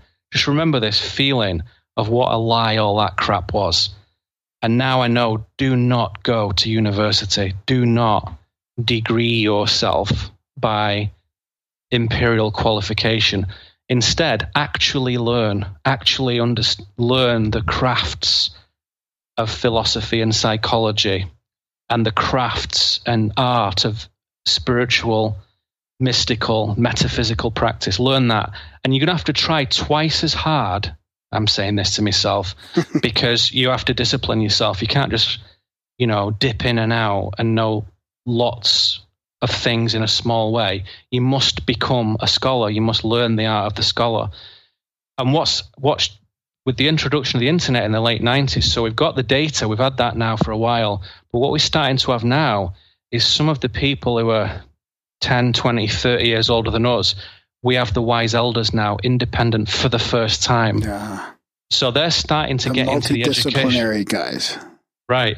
They're starting to get into the education system and teach young men and women th- the beauty and power of the Renaissance human, the human being who is gifted in art and science and martial arts and music and history and is cultivating themselves. They know about food and they know about drink and they know about biology and plants and gardening. That's a complete human education. And that does not happen at all anywhere in the mainstream, nowhere. People think they may do it, but it's not the quality I would demand. I have seen it, though, in independent quarters. And the only way we can change anything is working with children. That's the only way anything ever changes. So for Donald Trump to dismantle the education system and defund it is absolutely brilliant. I could think of nothing better. and he's slowly but surely going about that. So he's not doing it in the way that I know about. He's doing it in a totally different way, and goodness knows what's going through his mind. But every step of the way, when you see the bigger picture and you remember the illusion that most people are under, it couldn't it couldn't be better. It could not be better. And even to see some of the s- strange things that are happening, like the lady said to me the other day, but, but how can you say that this is good with Trump, where he's you know rolling back privacy laws, so now the you know the government can spy on us more again? I said, well, Im- imagine this. Imagine that. What's going to happen is there will be no CIA. There will no there'll be no FBI, no NS. They're all going to go away, and something new is going to happen. So you have to make friends with the thing. Don't combat it. Make friends with it as you bring it down. Keep your friends close. Keep your enemies closer. So he's not a brilliant uh, tactician. He's not a illuminated strategist. He has two or three people around him who are though. But for me, still, I, I wouldn't be putting, you know, a "Make America" sign, "Make America Great" sign in my front yard. That's not going to happen. I've not got a Donald Trump sticker on my car. That's a that's a, a dreadful and uh, you know appalling waste of my gift of life. That what I'm going to do is concentrate on education because I know that's the big weapon. That's the big super nuclear weapon. is education. And every single step of the way, wherever I come across somebody, I make that pathway available to the best of my abilities. And that's that's permanent, hmm. last lasting change. That's the only one that matters really. Wow. You have to you, you have to embody it though. You can't just talk about it. You have to lead by example, teach by example. You Which is an old- walk. You've got to walk the walk. You've got to embody it. And if you can, that's fine. You're just not ready yet. Keep studying. And then when you start to feel you are ready for certain things in certain disciplines, then you put yourself forward for that. And you join with others who can do so. And, and you begin to form and create the alternative already up and running, already happening. Not a dream. It's already happening today. A good example of that is Jordan Peterson, right? He used to be a professor and he's seriously contemplating not going back to that because he gets like 50 times Uh-huh. more more views from his lectures on YouTube, right? He's That's right. he's That's right. way more interest there. He can make way more of a difference in the world by doing that than going back to university. and you're not Seems, yeah. you're not restricted in subject matter and delivery either. I can say whatever I want. This is your show. You can do exactly what you want, which is unheard of. Prior to 1995, that was impossible. I ate It is- mushrooms it- once. But now that power at your fingertips to whether you want to eat mushrooms or whether you want to, you know, illuminate your audience, that free will is yours. And prior to that, you know, what would, what could you do? A pirate radio station, maybe, you know, get a boat out. CDs, yeah. I And- remember and- people having like bootleg Yeah. cassettes way back in the day. Cas- cassettes, handing cassettes out on a street Rocket corner. 99 was like cassettes. It was all bootleg cassettes and it made it all the way across Canada. Right. Which is great, but it's tiny. It's tiny, Yeah. tiny. No, remember you used to get little fanzines and stuff. I used to get little pamphlets about hermetic wisdom, and it was like a little pink piece of paper, you know, that someone had photocopied and stapled together. And you know, you'd, you'd go to this particular shop, and they had them in a little wooden cupboard, Oh, and yeah, you get right. the pam- pamphlet off a shelf, and they go, oh, you know, this is radical knowledge, and this is bringing the system down. and it was like there's probably like 200 people had ever, ever, ever seen that piece of paper ever. Whereas now, you know, that's totally changed. So it is education. It is. It is. It's not just the theory, though. You have you have to experientially do it. So you have to actually bring people together uh, and physically spend time together. I mean, Skype's cool. It enables us to do this marvelous thing and everything. And I can keep in touch with friends all around the world, but you have to physically be with the people that you teach. There's there's no substitute for that. Just like a piano teacher would sit on the stool next to the student and say, "No, not like this, like this."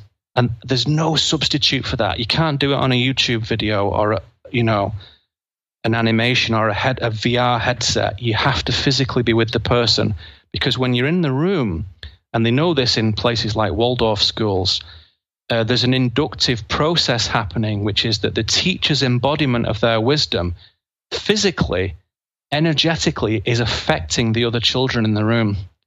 So the quality of the man, the teacher, the quality of the woman, the teacher, is essential. And if you think back to your high school, I bet I bet you can't think there's more than two or three teachers that were any good. Two It's or the same three. everyone. Two or three, yep. Yeah. And most of them were Right. fucking awful, weren't they? Most of them were my And- gym. Yeah, most of them were my gym teachers. They were. They, They were should- good. They were good. There's a couple guys that were really, really good. I had a good That's history awesome. teacher. Yeah, I, I had a good uh, English teacher, and that that memorable fact should be the norm. That should be most people in the school, and it would be unusual to have someone who wasn't any good. Imagine if if you ran a school, that would be the number one thing: is the quality of those people coming in, and the curriculum is absolutely crucial. I let my And- wife run the school. And you take a look at the level of curriculum out there today. If you actually sit back, I looked at a curriculum from a West Seattle high school. What a disgrace it was. What a disgrace. What an abomination. And it's just, it bears no resemblance to human life whatsoever. So that's, that's the problem that leads to Anderson Cooper and Rachel Maddow and Lena Dunham. That's the problem that leads to those people. The way to fix it is to get people totally depolarized and say, look, if you vote in Democrat or Republican, that's your personal business. But here, that's not relevant. That's just not relevant. So the truthers and the ordinary people. Oh, forget everything. Let's just start fresh here. No reference points for those illusions. And when you do that, you start to break down those boundaries and realize that a lot of people actually have an awful lot of excellent stuff in common. So one of my great friends, a real lefty, progressive, you know, woman um, who on paper you would I wouldn't even talk to her because it was so off the map. And yet, when we co- when we converse and have discourse in a metaphysical way, ninety percent of everything is the same, and we get on absolutely brilliantly. And we've both transcended now all our old liberal and conservative ways, and, and just said, "What a load of rubbish all that is." Let's not even go there. That's just garbage. We'd been hoodwinked and we hadn't realized it. And we're good, we're conscious, and we'd still been trapped by that false thinking. So you have to start with this like phoenix operation where you reduce all those old things to ashes and you start with something fresh. And once you've got to a certain threshold of that, then you may be, if you work really hard, and I'm in that process, fit to teach others. You may be, if you work really hard. And everyone has particular skills as well. So for some it's math, some it's music, some it's you know agriculture, some it's engineering. All those things are as valid and important as each other. And it's incredible when you start to focus on it, how those natural skills just come to the fore.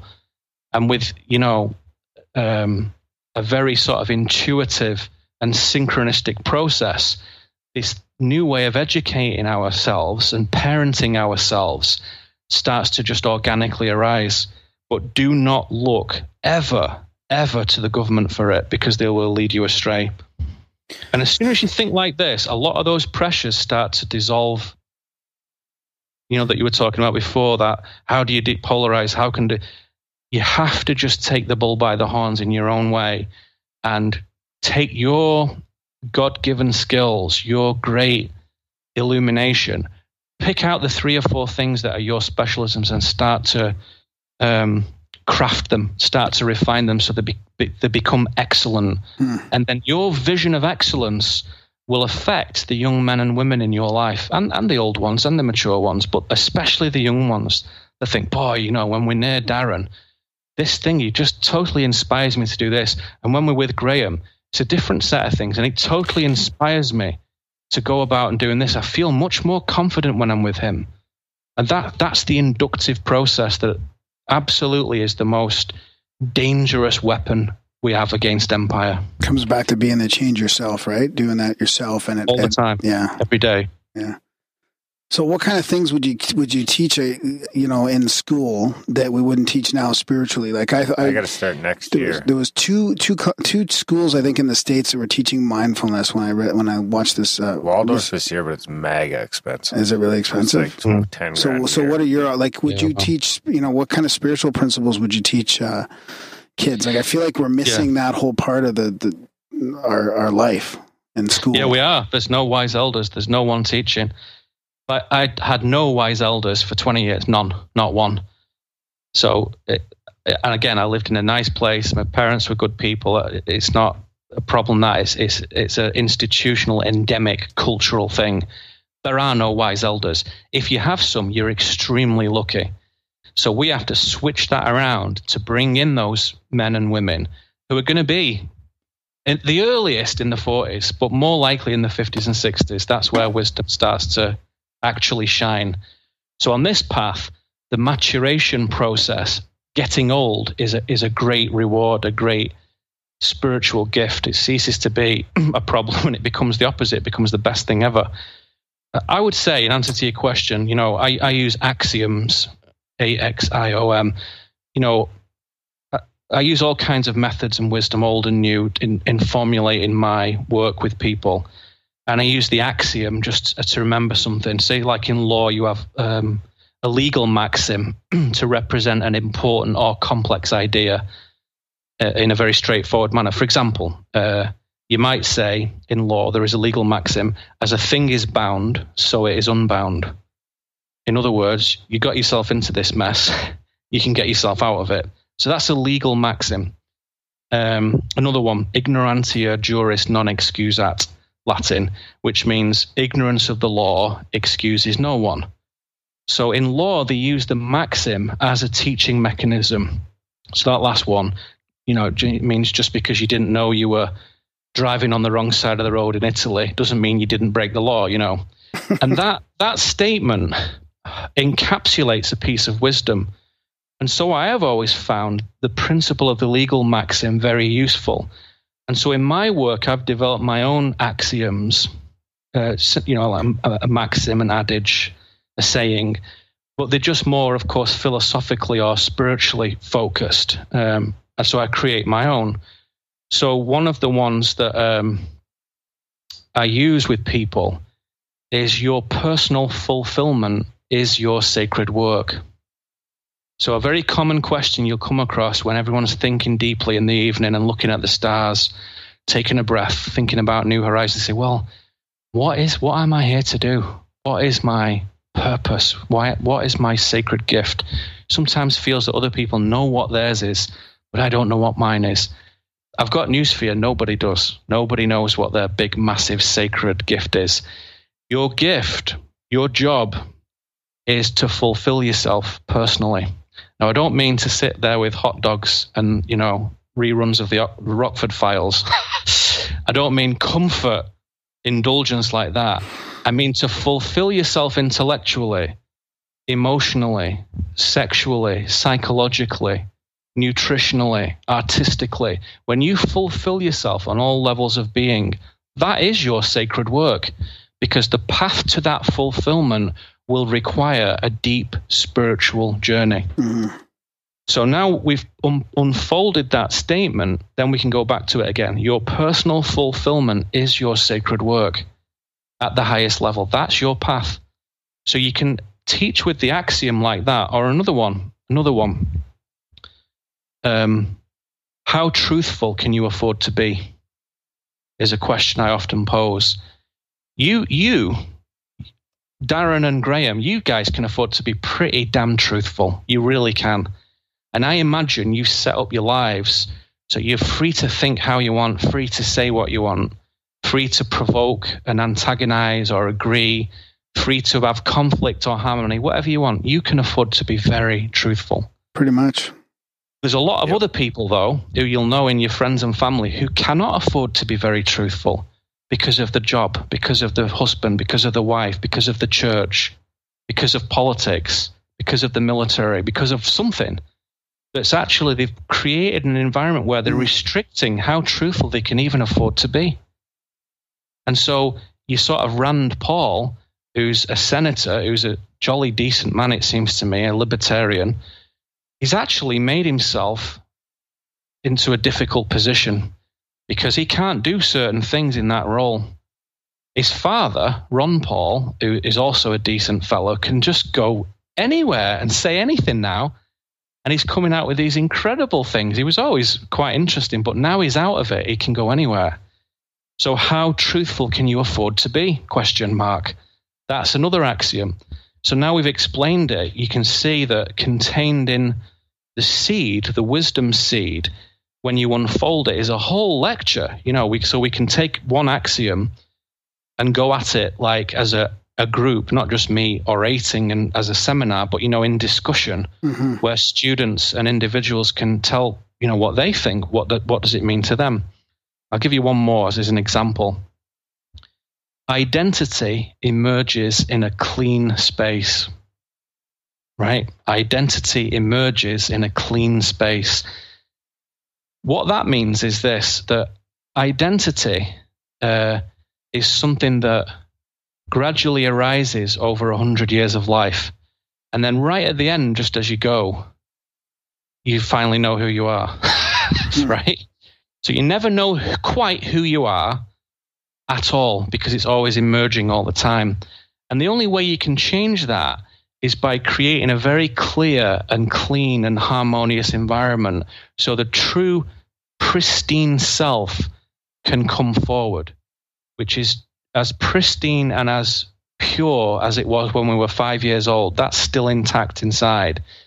But then, allied with, coupled with the great wisdom and all the battle scars that we've since, you know, accrued since then. And you put that those two things together, and it creates this incredible identity that is constantly emerging.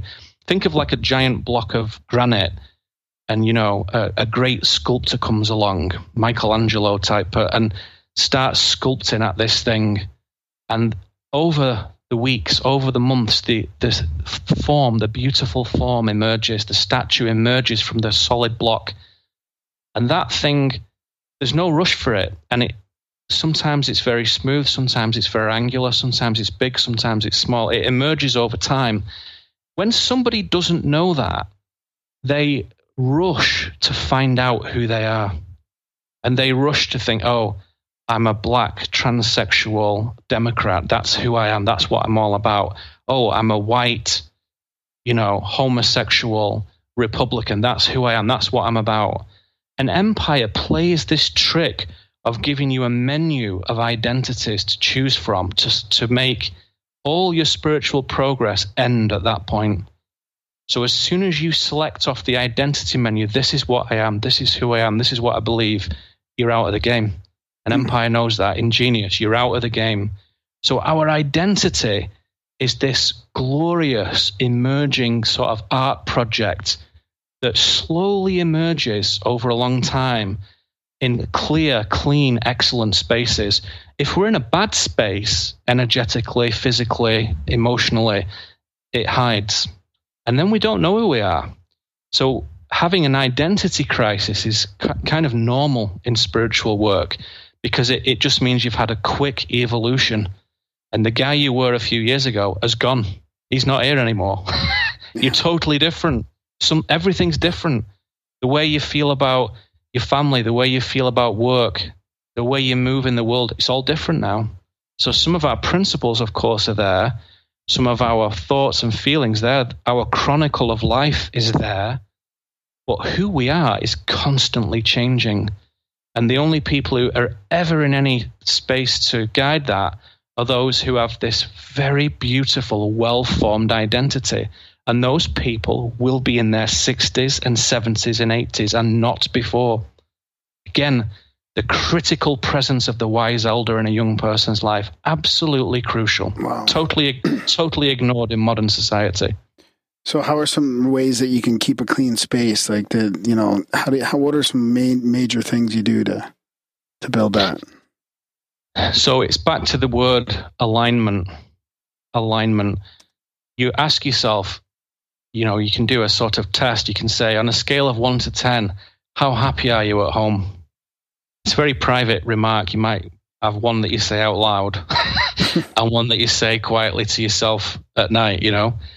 You do the same with your work, with the main work that you do. I do lots of different work. I'm sure many people do these days. But if you work at, at the office or the factory or driving a truck or go into the city or, you know, crafting in a workshop somewhere, whatever you do, whether it's one thing or a series of things, how happy are you doing that? How good is it?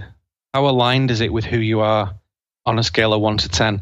And then your relationships, how fulfilled are you by the men and women in your life? Do they celebrate you? Do they know you deeply inside or not? Are they just people? How are the people in your life able to commune with you on the most profound level? Can they know and recognize your inner self, or do they have no idea who really you are? Scale of one to 10, one awful, 10 fantastic. And most of the time, those scores are quite low because it hasn't occurred to people that those foundations are 100% within their control. 100% a representation of who you are. And they can be very modest. I'm not talking about opulence and riches and numbers of people. I don't mean that. It can be very modest. And it's the same for everyone. We just want a simple, nice, beautiful home with good environment inside and happiness and joy and music and poetry and souls that open to each other. Very simple. Nice garden, maybe, whatever. It's very simple. It doesn't have to be great magnificence. It can be very, very modest. In your work, it must be something that fulfills you, that pleases you as you go about it, where you take pride in the quality of what you've done. And there's some level of contribution in it as well. So it, pleases you, but it also is bloody useful to other people. They think this is good. This chair is phenomenal. This math class was phenomenal. This man who picked me up off the side of the road and put me in the ambulance is amazing. Absolutely phenomenal. If that process is good and it's aligned with you, then it's good work. If it isn't, it isn't good work, you know, as the Buddhists call it, right livelihood or not, right? And then your relationships, they are a, a reflection of your capacity for communion. So we use a special word in the supernal path, fellowship. Frankly, anyone can have a relationship. Human beings do that quite well. You know, they could be bad, they could be wonderful, but to, to relate to each other is something we do, and we're in relationship all the time. Fellowship, in the way that I use that word, is just to indicate a more profound level of contact, a more truthful encounter with another man, another woman, whether it's in friendship or alliance or romantically, you know, sensually, whatever, the, the different choices we each make in our lives. But that level of fellowship, there must be some sort of contact with who you are with that person. They must be, let us say, a sort of another pilgrim like you, another freedom, another person with freedom in the heart like you, another person who is open and willing to transform like you. And those people, when they come into our lives, represent the tremendous satisfaction, tremendous comfort, and tremendous inspiration to challenge us and see us and celebrate us. And most of the people I work with, that's the number one problem not enough fellowship. There's lots of people in the internet, there's lots of people in books and YouTube. They listen to stuff, but they don't physically actually have it right in the life. Most people's number one problem is not the proper fellowship. So in my work, we try and do something about that. We try and connect people together. We try and bring people together. But more importantly, just to point them to be aware of it, to say, you choose what that is. You choose that. It's your privilege that to be acquainted with the most excellent men and women of wonderful character and warmth and humor and aliveness and richness of expression. And whatever that is for you, that's your choice, that's your prerogative, your privilege. Wonderful privilege it is, natural, everyone has it. But people don't think of it. They just sort of bump into people. And there's this guy you've known for 25 years, and he's kind of, you know, he doesn't really get it, but you've known him for a long time. And there's this person you're sort of with, and, you know, you love and care about each That's, that's, that's not it. So fellowship is in addition to that. It can be instead of if you want. But I have both sides of it. I have normal relationship, I have deep fellowship. I have people who get me and know me and understand me, and people have no idea who I am but love me anyway. And I, I can do all of those things, but fellowship, my life without fellowship would be a rather thin and anemic affair indeed. And with fellowship, when I am weak and lonely and sad and uncertain, then it's the greatest, greatest thing ever. And when I'm strong and powerful and creative and full of life, it's the greatest, you know, alliance and celebration. And it's me helping someone else maybe on that day. But you're there, you are there, you're on the journey together. Pilgrims on the journey. Pilgrim just being someone who goes about a journey for a spiritual purpose.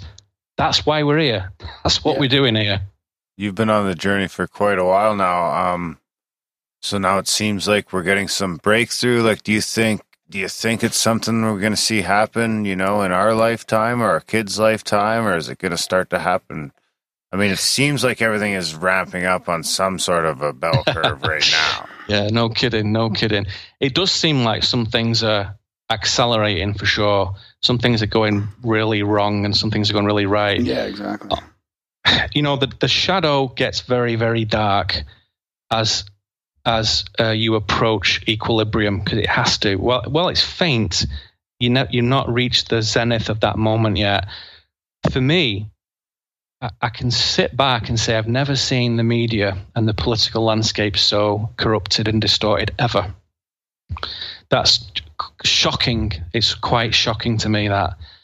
But I can also sit with equal amazement and equal awe and say, I've never seen so many, I've never personally encountered so many amazing people with total compassion and total integrity and total love and artistry and as I say, humor. It doesn't have to be a solemn affair. This, believe me, Mm-hmm. very very playful and uh, vigorous people, and you know mischievous even. You know, a wonderful, natural, playful human always has that element within them. The very wisest men often have a playful and surreal side to them, in my experience. Those people, I've never seen them in such great numbers, and I would I would hazard to say no one has. No one has. That's my guess. Nobody has. So the number of people here now who can hold a much better signal, shall we say, is unprecedented to me. I've never seen it, and no one I've ever met has either. Even the old guys who are twice, my, they've never seen it either. So something special is happening, and it definitely correlates to how awful things are. So to me, that's the moment of maximum polarization where you get a change, you get an earth change, which is completely natural, totally natural, all the time. Complete elemental reset. Good. Bring it on. So you think that's going to happen in- fairly soon? I hope then? so. I mean, yeah, I pray for it every night. Bring it on. yeah. Well, Bring def- it on. There definitely seems to be uh, like I know the, the homeschooling's on the rise. You know, not vaccinating's on the rise. Cable seems to be on the decline. The like off the grid yeah. communities, You know, the like organic even- farming, all the local farming, all that stuff. Yeah. even five years ago, you'd you know it'd be crazy to hom- Um, homeschooling. Not so much. Vaccination seems to have come a long way, but you cable for sure. Like five years ago, or it hasn't been five for me. It's been about three. But when I first cut it, people were like, "Whoa." You know, even three years ago, and and now already, it's like Yeah. people are constantly telling me that they're cutting it, or they're thinking about cutting it, or they're you I know know, it's, not it's using absolute it. garbage, isn't it? Yeah. So you can say, you know, you don't need a, you don't need a landline, you don't need a cable line, you don't need to send your kids to school, you don't need to have a stupid normal relationship with the utility company. You can, we can do much better than that. We can be cleverer. And I, I want to live. I live in a lovely house on a lovely street. I like to, you know, eat out and do nice things. So it's not like I'm living in some sort of. Uh, Commune, Poverty. yeah. some sort of commune or some sort of, you know, um, ascetic life, like a sadhu, you know, sat on a bed of nails with one arm raised for 25 years. That's not my style at all. I mean, after this, I'll be sat down with a gin and tonic and, you know, watch the sun go down or something. So it's, you know, it's very civilized. It's very, it's very plain in some ways. But how it's funded and how it's resourced and how we go about our day in my life with my family is very different very very very different very different approach to everything. And we you know we obey the rules as we see fit. We don't take what's not ours. We don't harm anybody. We go along and obey all the natural laws and no problem. It's easy. Easy peasy. Easy peasy. So you don't have to be unlawful and ridiculous in your uh, extremism. But i am an extremist and always have been. And like I was just saying to someone the other day, when I was 18, I just hated everyone. I just thought the world is so broken and stupid. It's ridiculous. Today, it's exactly the same. The only reason is that's different. The only thing that's different is I know why now. And it's, of course, it's not hatred, it's disappointment Yeah. in the resignation that I see in everyone's faces, the defeat that I feel in the hearts. Good men and good women who've given up. And I felt that when I was 18, and I feel it today at 44. Exactly the same. It's just that now I know why. Now I know why that's happening. So I take a special pleasure in doing my little bit to reverse that situation to say, all right, if we can get those young people at seven years of age, is where you start. Seven to 14 is the crucial, crucial thing where all the circuits are laid down, as you might say all the stone is chiseled at that point. It's, it is reversible, but it takes decades if you get it wrong. If you get it right, those boys and girls are just like superheroes.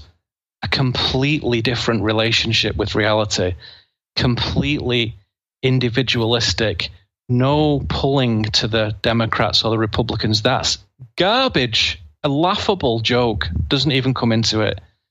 So the good traditions are kept, new things are created, you know, integral conduct, great composure, great family units are created because right from the start, they're making better choices about boyfriends and girlfriends, about education, about when to have children, how to raise children, you know, your relationship with your freedom of speech, your relationship with your uh, right to defend yourself. All those things are seen in natural, healthy ways. Absolutely natural. That's a really good point. If, Darren, you're going to be up for a Slowly challenge, eh? chiseling Like, up at, chiseling away at fucking free speech up here. yeah, yeah. Your kids are what now? You're they're getting they're getting ready for school, right? Like well, my, like that my age. oldest is in nature kindergarten right now, but then next year she's in homeschool. so for what grade what one. is that? Is that a private Cool, thing? that's or- great. Is that a private Uh, thing? no, or- it's a it's a public thing. They- If if she can get, they're looking at maybe adding a couple of grades to it. Like they won't let them start. One, I I don't think they'll ever let them go past grade three. But they, if they if they keep the nature thing going for a couple more years, I think we'd keep her in because they're just out in nature all day. You know, That's fantastic. Unless Pretty good teacher in itself. if it's below minus twenty, they're in the classroom. But the classroom, the, the classroom Oh, yeah, is in Canada, just uh, is just like a community center, right? And and it's like um, so if we can if she can do that a couple more years, she'll probably stay in. But if not, That's when she's done that, she's going to homeschool. oh, she is That's Yeah, homeschool. fantastic. What, yeah, and she's on the pleasure to- art school list right now. Yeah. but uh, I don't know. I don't. I don't know if that's going to pan out. We haven't been hearing great reviews about uh, about it. that it's been sliding, and The and then my Yeah. youngest, we were actually just discussing today because we were just going to homeschool her right from the get go. But my oldest went to a pretty good little preschool here in town with a nice British lady, and it was really good. It's a, it's a little a little pricey, you know, like a couple hundred bucks a month. But I figure we're going to send her to that anyway. Give her. I I think that's good for her to get, you know, a couple hours a week of trusting Mm. another environment other than home. Mm. Yeah. Yeah. But Yeah, if then you do once it's homeschool, you've actual gotta- learning, it's going to be home. Like, I, Yeah. there's no way my kids are going into the public Really? school system. That No, you guys no are you guys are already fully there. No, and I think that the government's going to make it so that unvaccinated kids can't be in public school in the next couple of years anyway. So that'll be- just be the, No the final fucking. Jeez, you're really push. bucking the system here, buddy. You got unvaccinated uh, private Homeschooled homeschooled, kids. Yeah. Yeah. Yeah. Healthy, independent children. What Yeah. an incredible situation. I, I grow my own food and I grow my own medicine. yeah. You see, it's in, it's your instinct though, isn't it? It's natural. It's not it's not extremism. It's not dropping out of the system. It's the natural human way. And all we've got to do is just structure that in a better way because it's it's a little bit too haphazard at the moment because it's early days. That process is happening though and will continue to happen where just like, you know, the television and the newspapers that nobody watches and reads anymore, a, a, a forward thinking media is insane right now. a forward thinking parent in 10 years time would not dream of sending the children to a normal school Right. not dream of it in 10 years time I, that's my suggestion and so you and me and the listeners all have a role to play in that not only in what we choose to do with our families but in the level of education and as i say quality and excellence that we decide upon for ourselves because we then become the old guys who are teaching so in 10 20 30 years it's us it's us there's no one else here, believe me. There's no one else. It's us. So we have to make sure that we feel in our heart when you're still inside, in silence, that you think, I am at the level where I'm fit to teach this stuff. Not to perfection. I've got my flaws just like everyone else, but I've crossed the threshold of quality where I can definitely inspire young people to be stronger and truer and wiser. And if we can do that, Empire will just be a funny thought in the back in the rear view mirror. Have you ever thought about putting together any like uh, short videos or anything like that that would be consumable for people that are doing that sort of homeschooling thing? Because I think that's the next step that nobody's Hmm. really doing right now is to see And I would love to see it come from, you know, our community, the independent Yeah. sort of. Like we were talking about Rand, Randall, we t- asked Ra- Randall Carlson this too as well. Like because Yeah, he was talking about Randall teaching kids and yeah, stuff, make- and like actually just to Randall. I'm gonna making make him- lessons for yeah. Yeah, I've, I've seen people doing it. I know that um, there's a, a network of mothers in Arizona who homeschool, and in Florida and in Illinois. Lots of people I know out there who will be listening to this program. They know they know who, who I'm talking about. But the one in Arizona, in a community there, there's like 25, 30 mums, and mostly mums, but the dads as well. And they homeschool, and they each have specialisms and stuff. But the, what they've started to do is see the importance of getting the kids out socially to like whatever soccer and hockey and swimming and theatre and museums. So the the social skills are you know augmented properly, which is one thing you do learn outside of the home. But the other thing is they've said, well, wait a minute, we have a great deal of wisdom, but we can't always bring it into the room. So they've set up like a little video booth and started producing their own material for that network. So they, you know, one of them will sit in front of a camera and say, "Hey, welcome to the class today. Okay, today we're going to talk about Roman history in Britain in 200 AD. What a fascinating time it was. And here's some, and they're making their own curriculum materials, their own video textbooks. They're making their own material. So if you just get a few people who are skilled in that, you, you can do that in one room. And over two, three, four years, you could create enough course material to happily satisfy millions of children, happily. So it's there. As I say, what is lacking is structure and organization. So that's why we need people who have those administrative skills or the resource. Like there's a lady I know in Arizona, she has an independent charter school and she wants to bring me in to teach the kids just some classes, not as a permanent job, but you know, I'll do a program, I'll do a sequence of classes there on something interesting that I think will benefit them. And because it's a charter, an independent school, she can do what she wants. The mums and dads know that they're gonna, the kids are going to get a very illuminating, independent, provocative, natural, excellent education. So to bring in independent um, spiritual teachers and philosophers and researchers would be fantastic, absolutely brilliant, no problem. So that that's happening as we speak. It's just that we, you know, it's still the foothills of this great mountain range, and you know, we're dreaming of the top peaks above the mist, but we're still we're still arising. You know, we're still emerging. We're still creating that environment for it to happen. But make no mistake, it, it will totally supplant what exists at the moment. But as I say, the key thing is not to campaign against what's happening, not to try and reverse engineer what's happening, is to create the new thing. Just immediately create the new thing. Put all of your energy, 100%, into that new education, the new media. You're already doing it. You guys are already doing it in what you're doing right now. I'm already doing it in what I do. And I, I bet tons of the listeners are doing it as well. And we just have to absolutely feel that we are the authority. We will be the authority. And in some communities, they're even doing it in law, they're even doing it in security, they're even doing it in engineering, they're even doing it with their own laws off outside of the legal jurisdiction of the American federal government. In some places on reservation land, I won't say where they are. No, the Places feds will be where- fucking rolling in. right. But they can't, you see, because they've got no jurisdiction. so what are they doing? though? Yeah, they're working on that. I think. What I'm what I'm saying is that many communities who want to do something a, a bit more radical and not at all illegal or naughty or you know mischievous, they're not trying to get away with anything. Drink But let's raw say- milk. Let's say they want let's say they want to do different coding for buildings. Let's say they want to drink raw milk. Let's say they want to not vaccinate the children.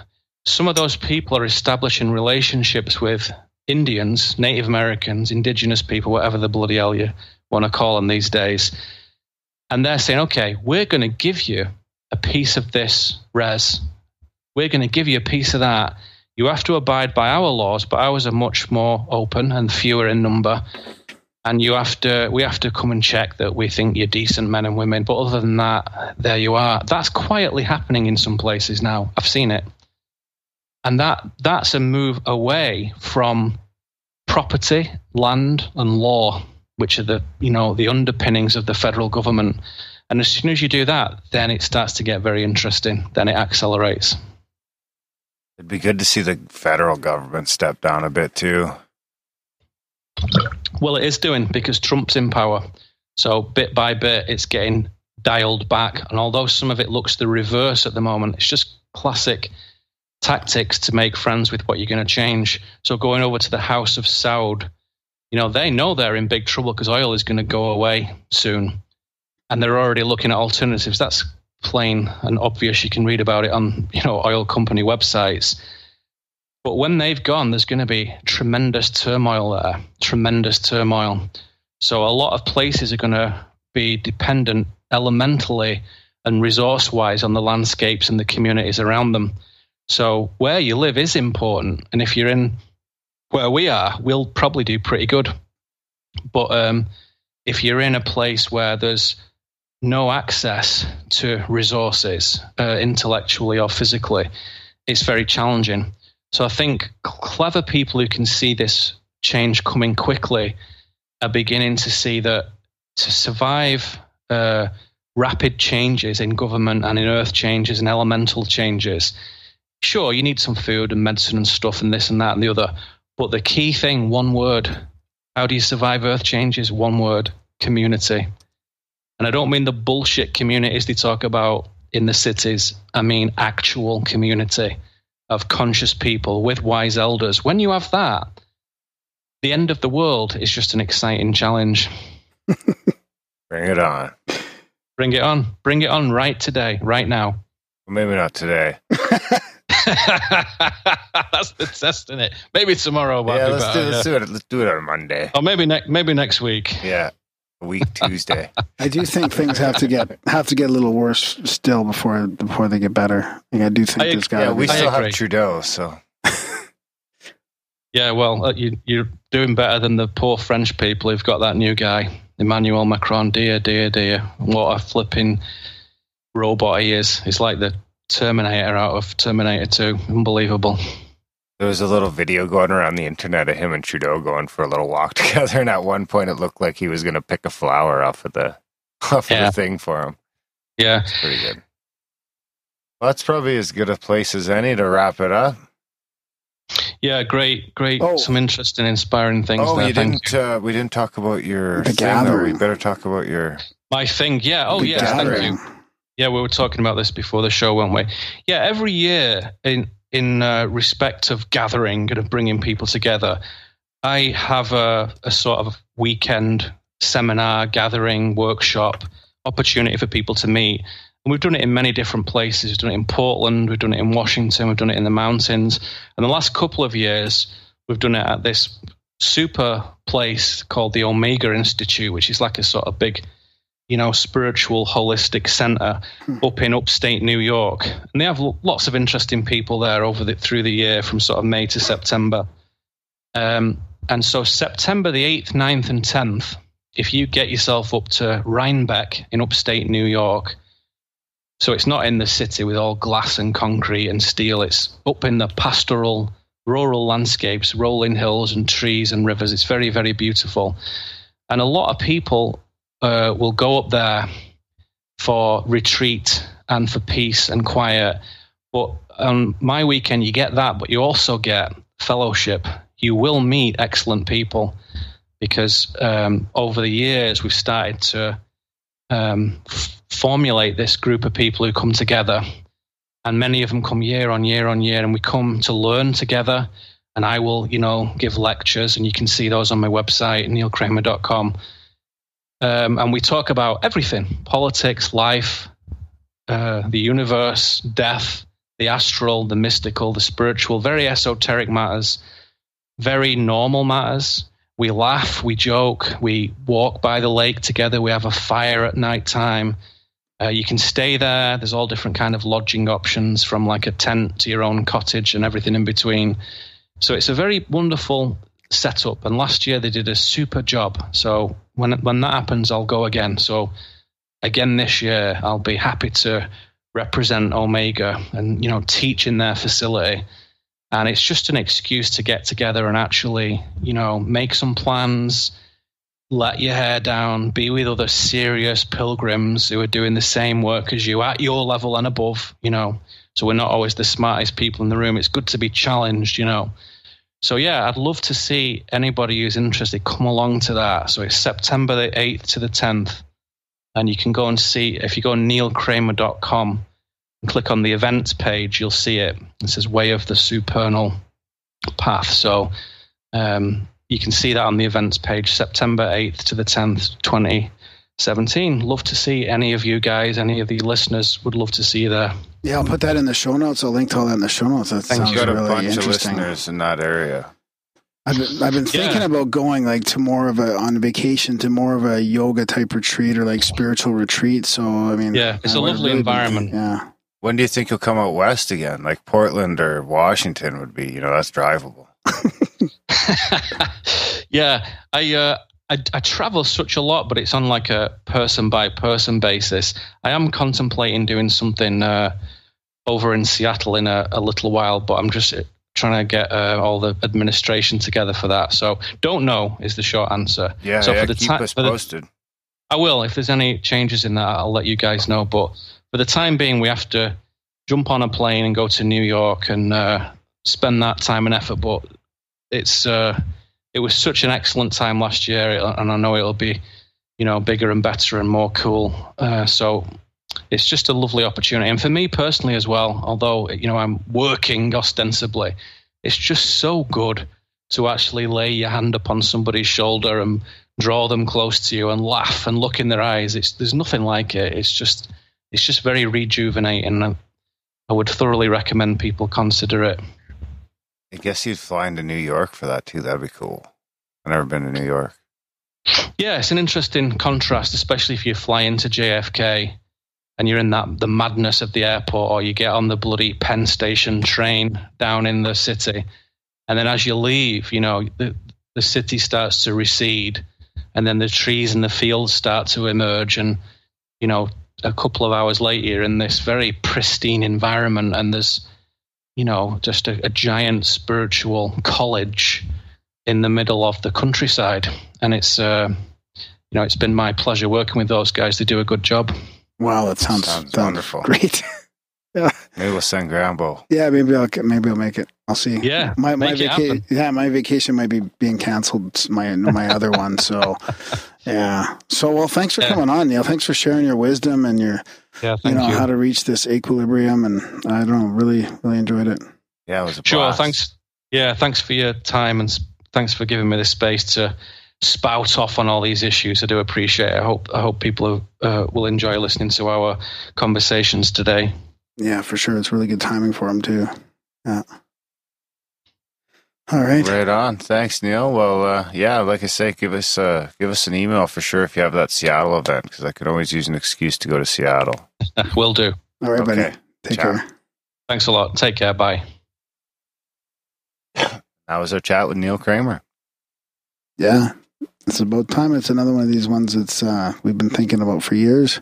You know, it's funny that uh, we were just talking about the camaraderie of the chats. Yeah. That's that The seems to be community. forming Yeah. there in the community, but that Oh. doesn't count for something. But it's still got to count for something, you know, digital. What do you mean? Why doesn't it? Well, he he was talking about in you know in person fellowship, but also fellowship like that. Yeah, is- that's is still good. something else. for sure. To I mean, a you can. in the chats. The people in the chats are talking about that, right? How Yeah. they like being in there and they can talk to people. And they're having great conversations and friend, meeting meeting each other. It's great. Yeah, absolutely. Yeah, Fellowship. Yeah. It's Neil's so articulate with all that stuff, and it really makes sense what he's what he's talking about. You know, separating yourself from the illusion there. And Who better to run the fellowship than the Hobbit King himself? he was asking in one of his Romecasts that I didn't get to about do, are we ready to run things ourselves, like without without the empire as he calls it. We're not. You don't think? Now, a lot of people are going to die. but hey, can't all be uh, sunshine and rainbows. Maybe we're more ready than I think. Yeah, I think we are. But I There's people building these intentional communities all over I'm the place. sure if the sh- shit goes down tomorrow, I'm, I'd probably want to get farther away from the city. Yeah. Because when those fucking million people start getting hungry, I don't want them coming on my In two days. doorstep. Yeah. That's just that's just it. It's gonna be like a week. I I'm still thinking I got to order my little prep box. I got to order something like that. I was thinking because it's like you know, for like fucking a thousand bucks, you can have like a six month supply of food just sitting in a crate in your basement, Yeah. like, just in case. Yeah.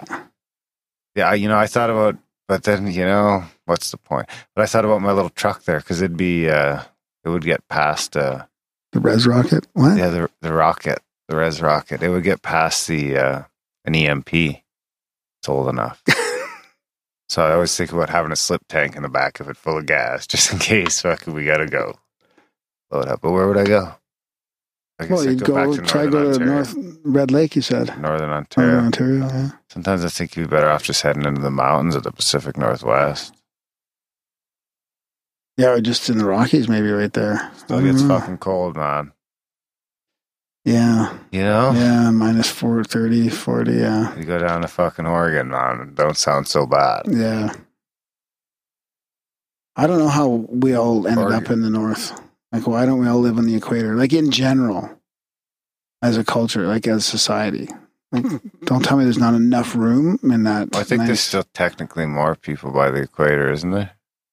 Yeah, probably, but there's a lot of people north. Well, we came here for the money. Yeah, probably. I was here. You came here for the money. oh, right. And the first you came for the fur, then you came for the precious metals. Actually, first you came for the fur, then you came for the bitches, then you came for the precious metals, then you came for the oil. And now, Now it's your shit. yeah. Congratulations. Thanks, buddy.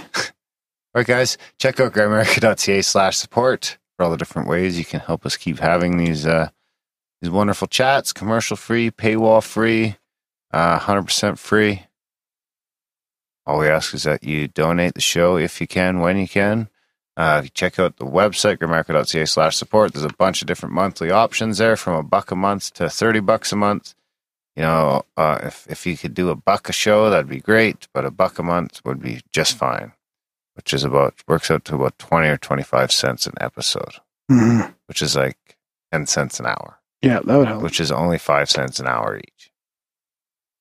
Actually after tax and bills and everything it's more like a cent an hour. towards Graham's debt. After we pay the carbon tax. ah got it with the carbon tax. What else? Anything else? Sign up for the newsletter grimerica.ca slash news. Spam Graham,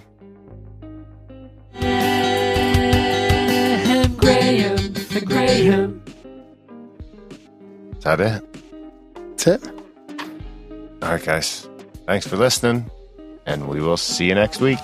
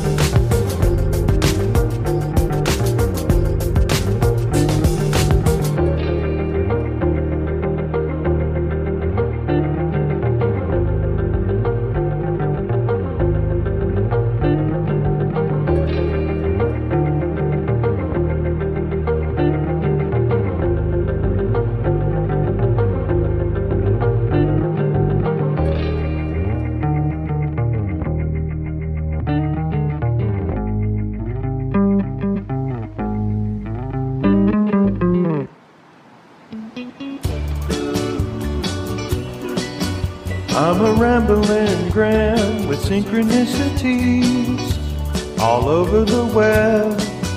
And Darren is skeptical about everyone and don't believe it yet.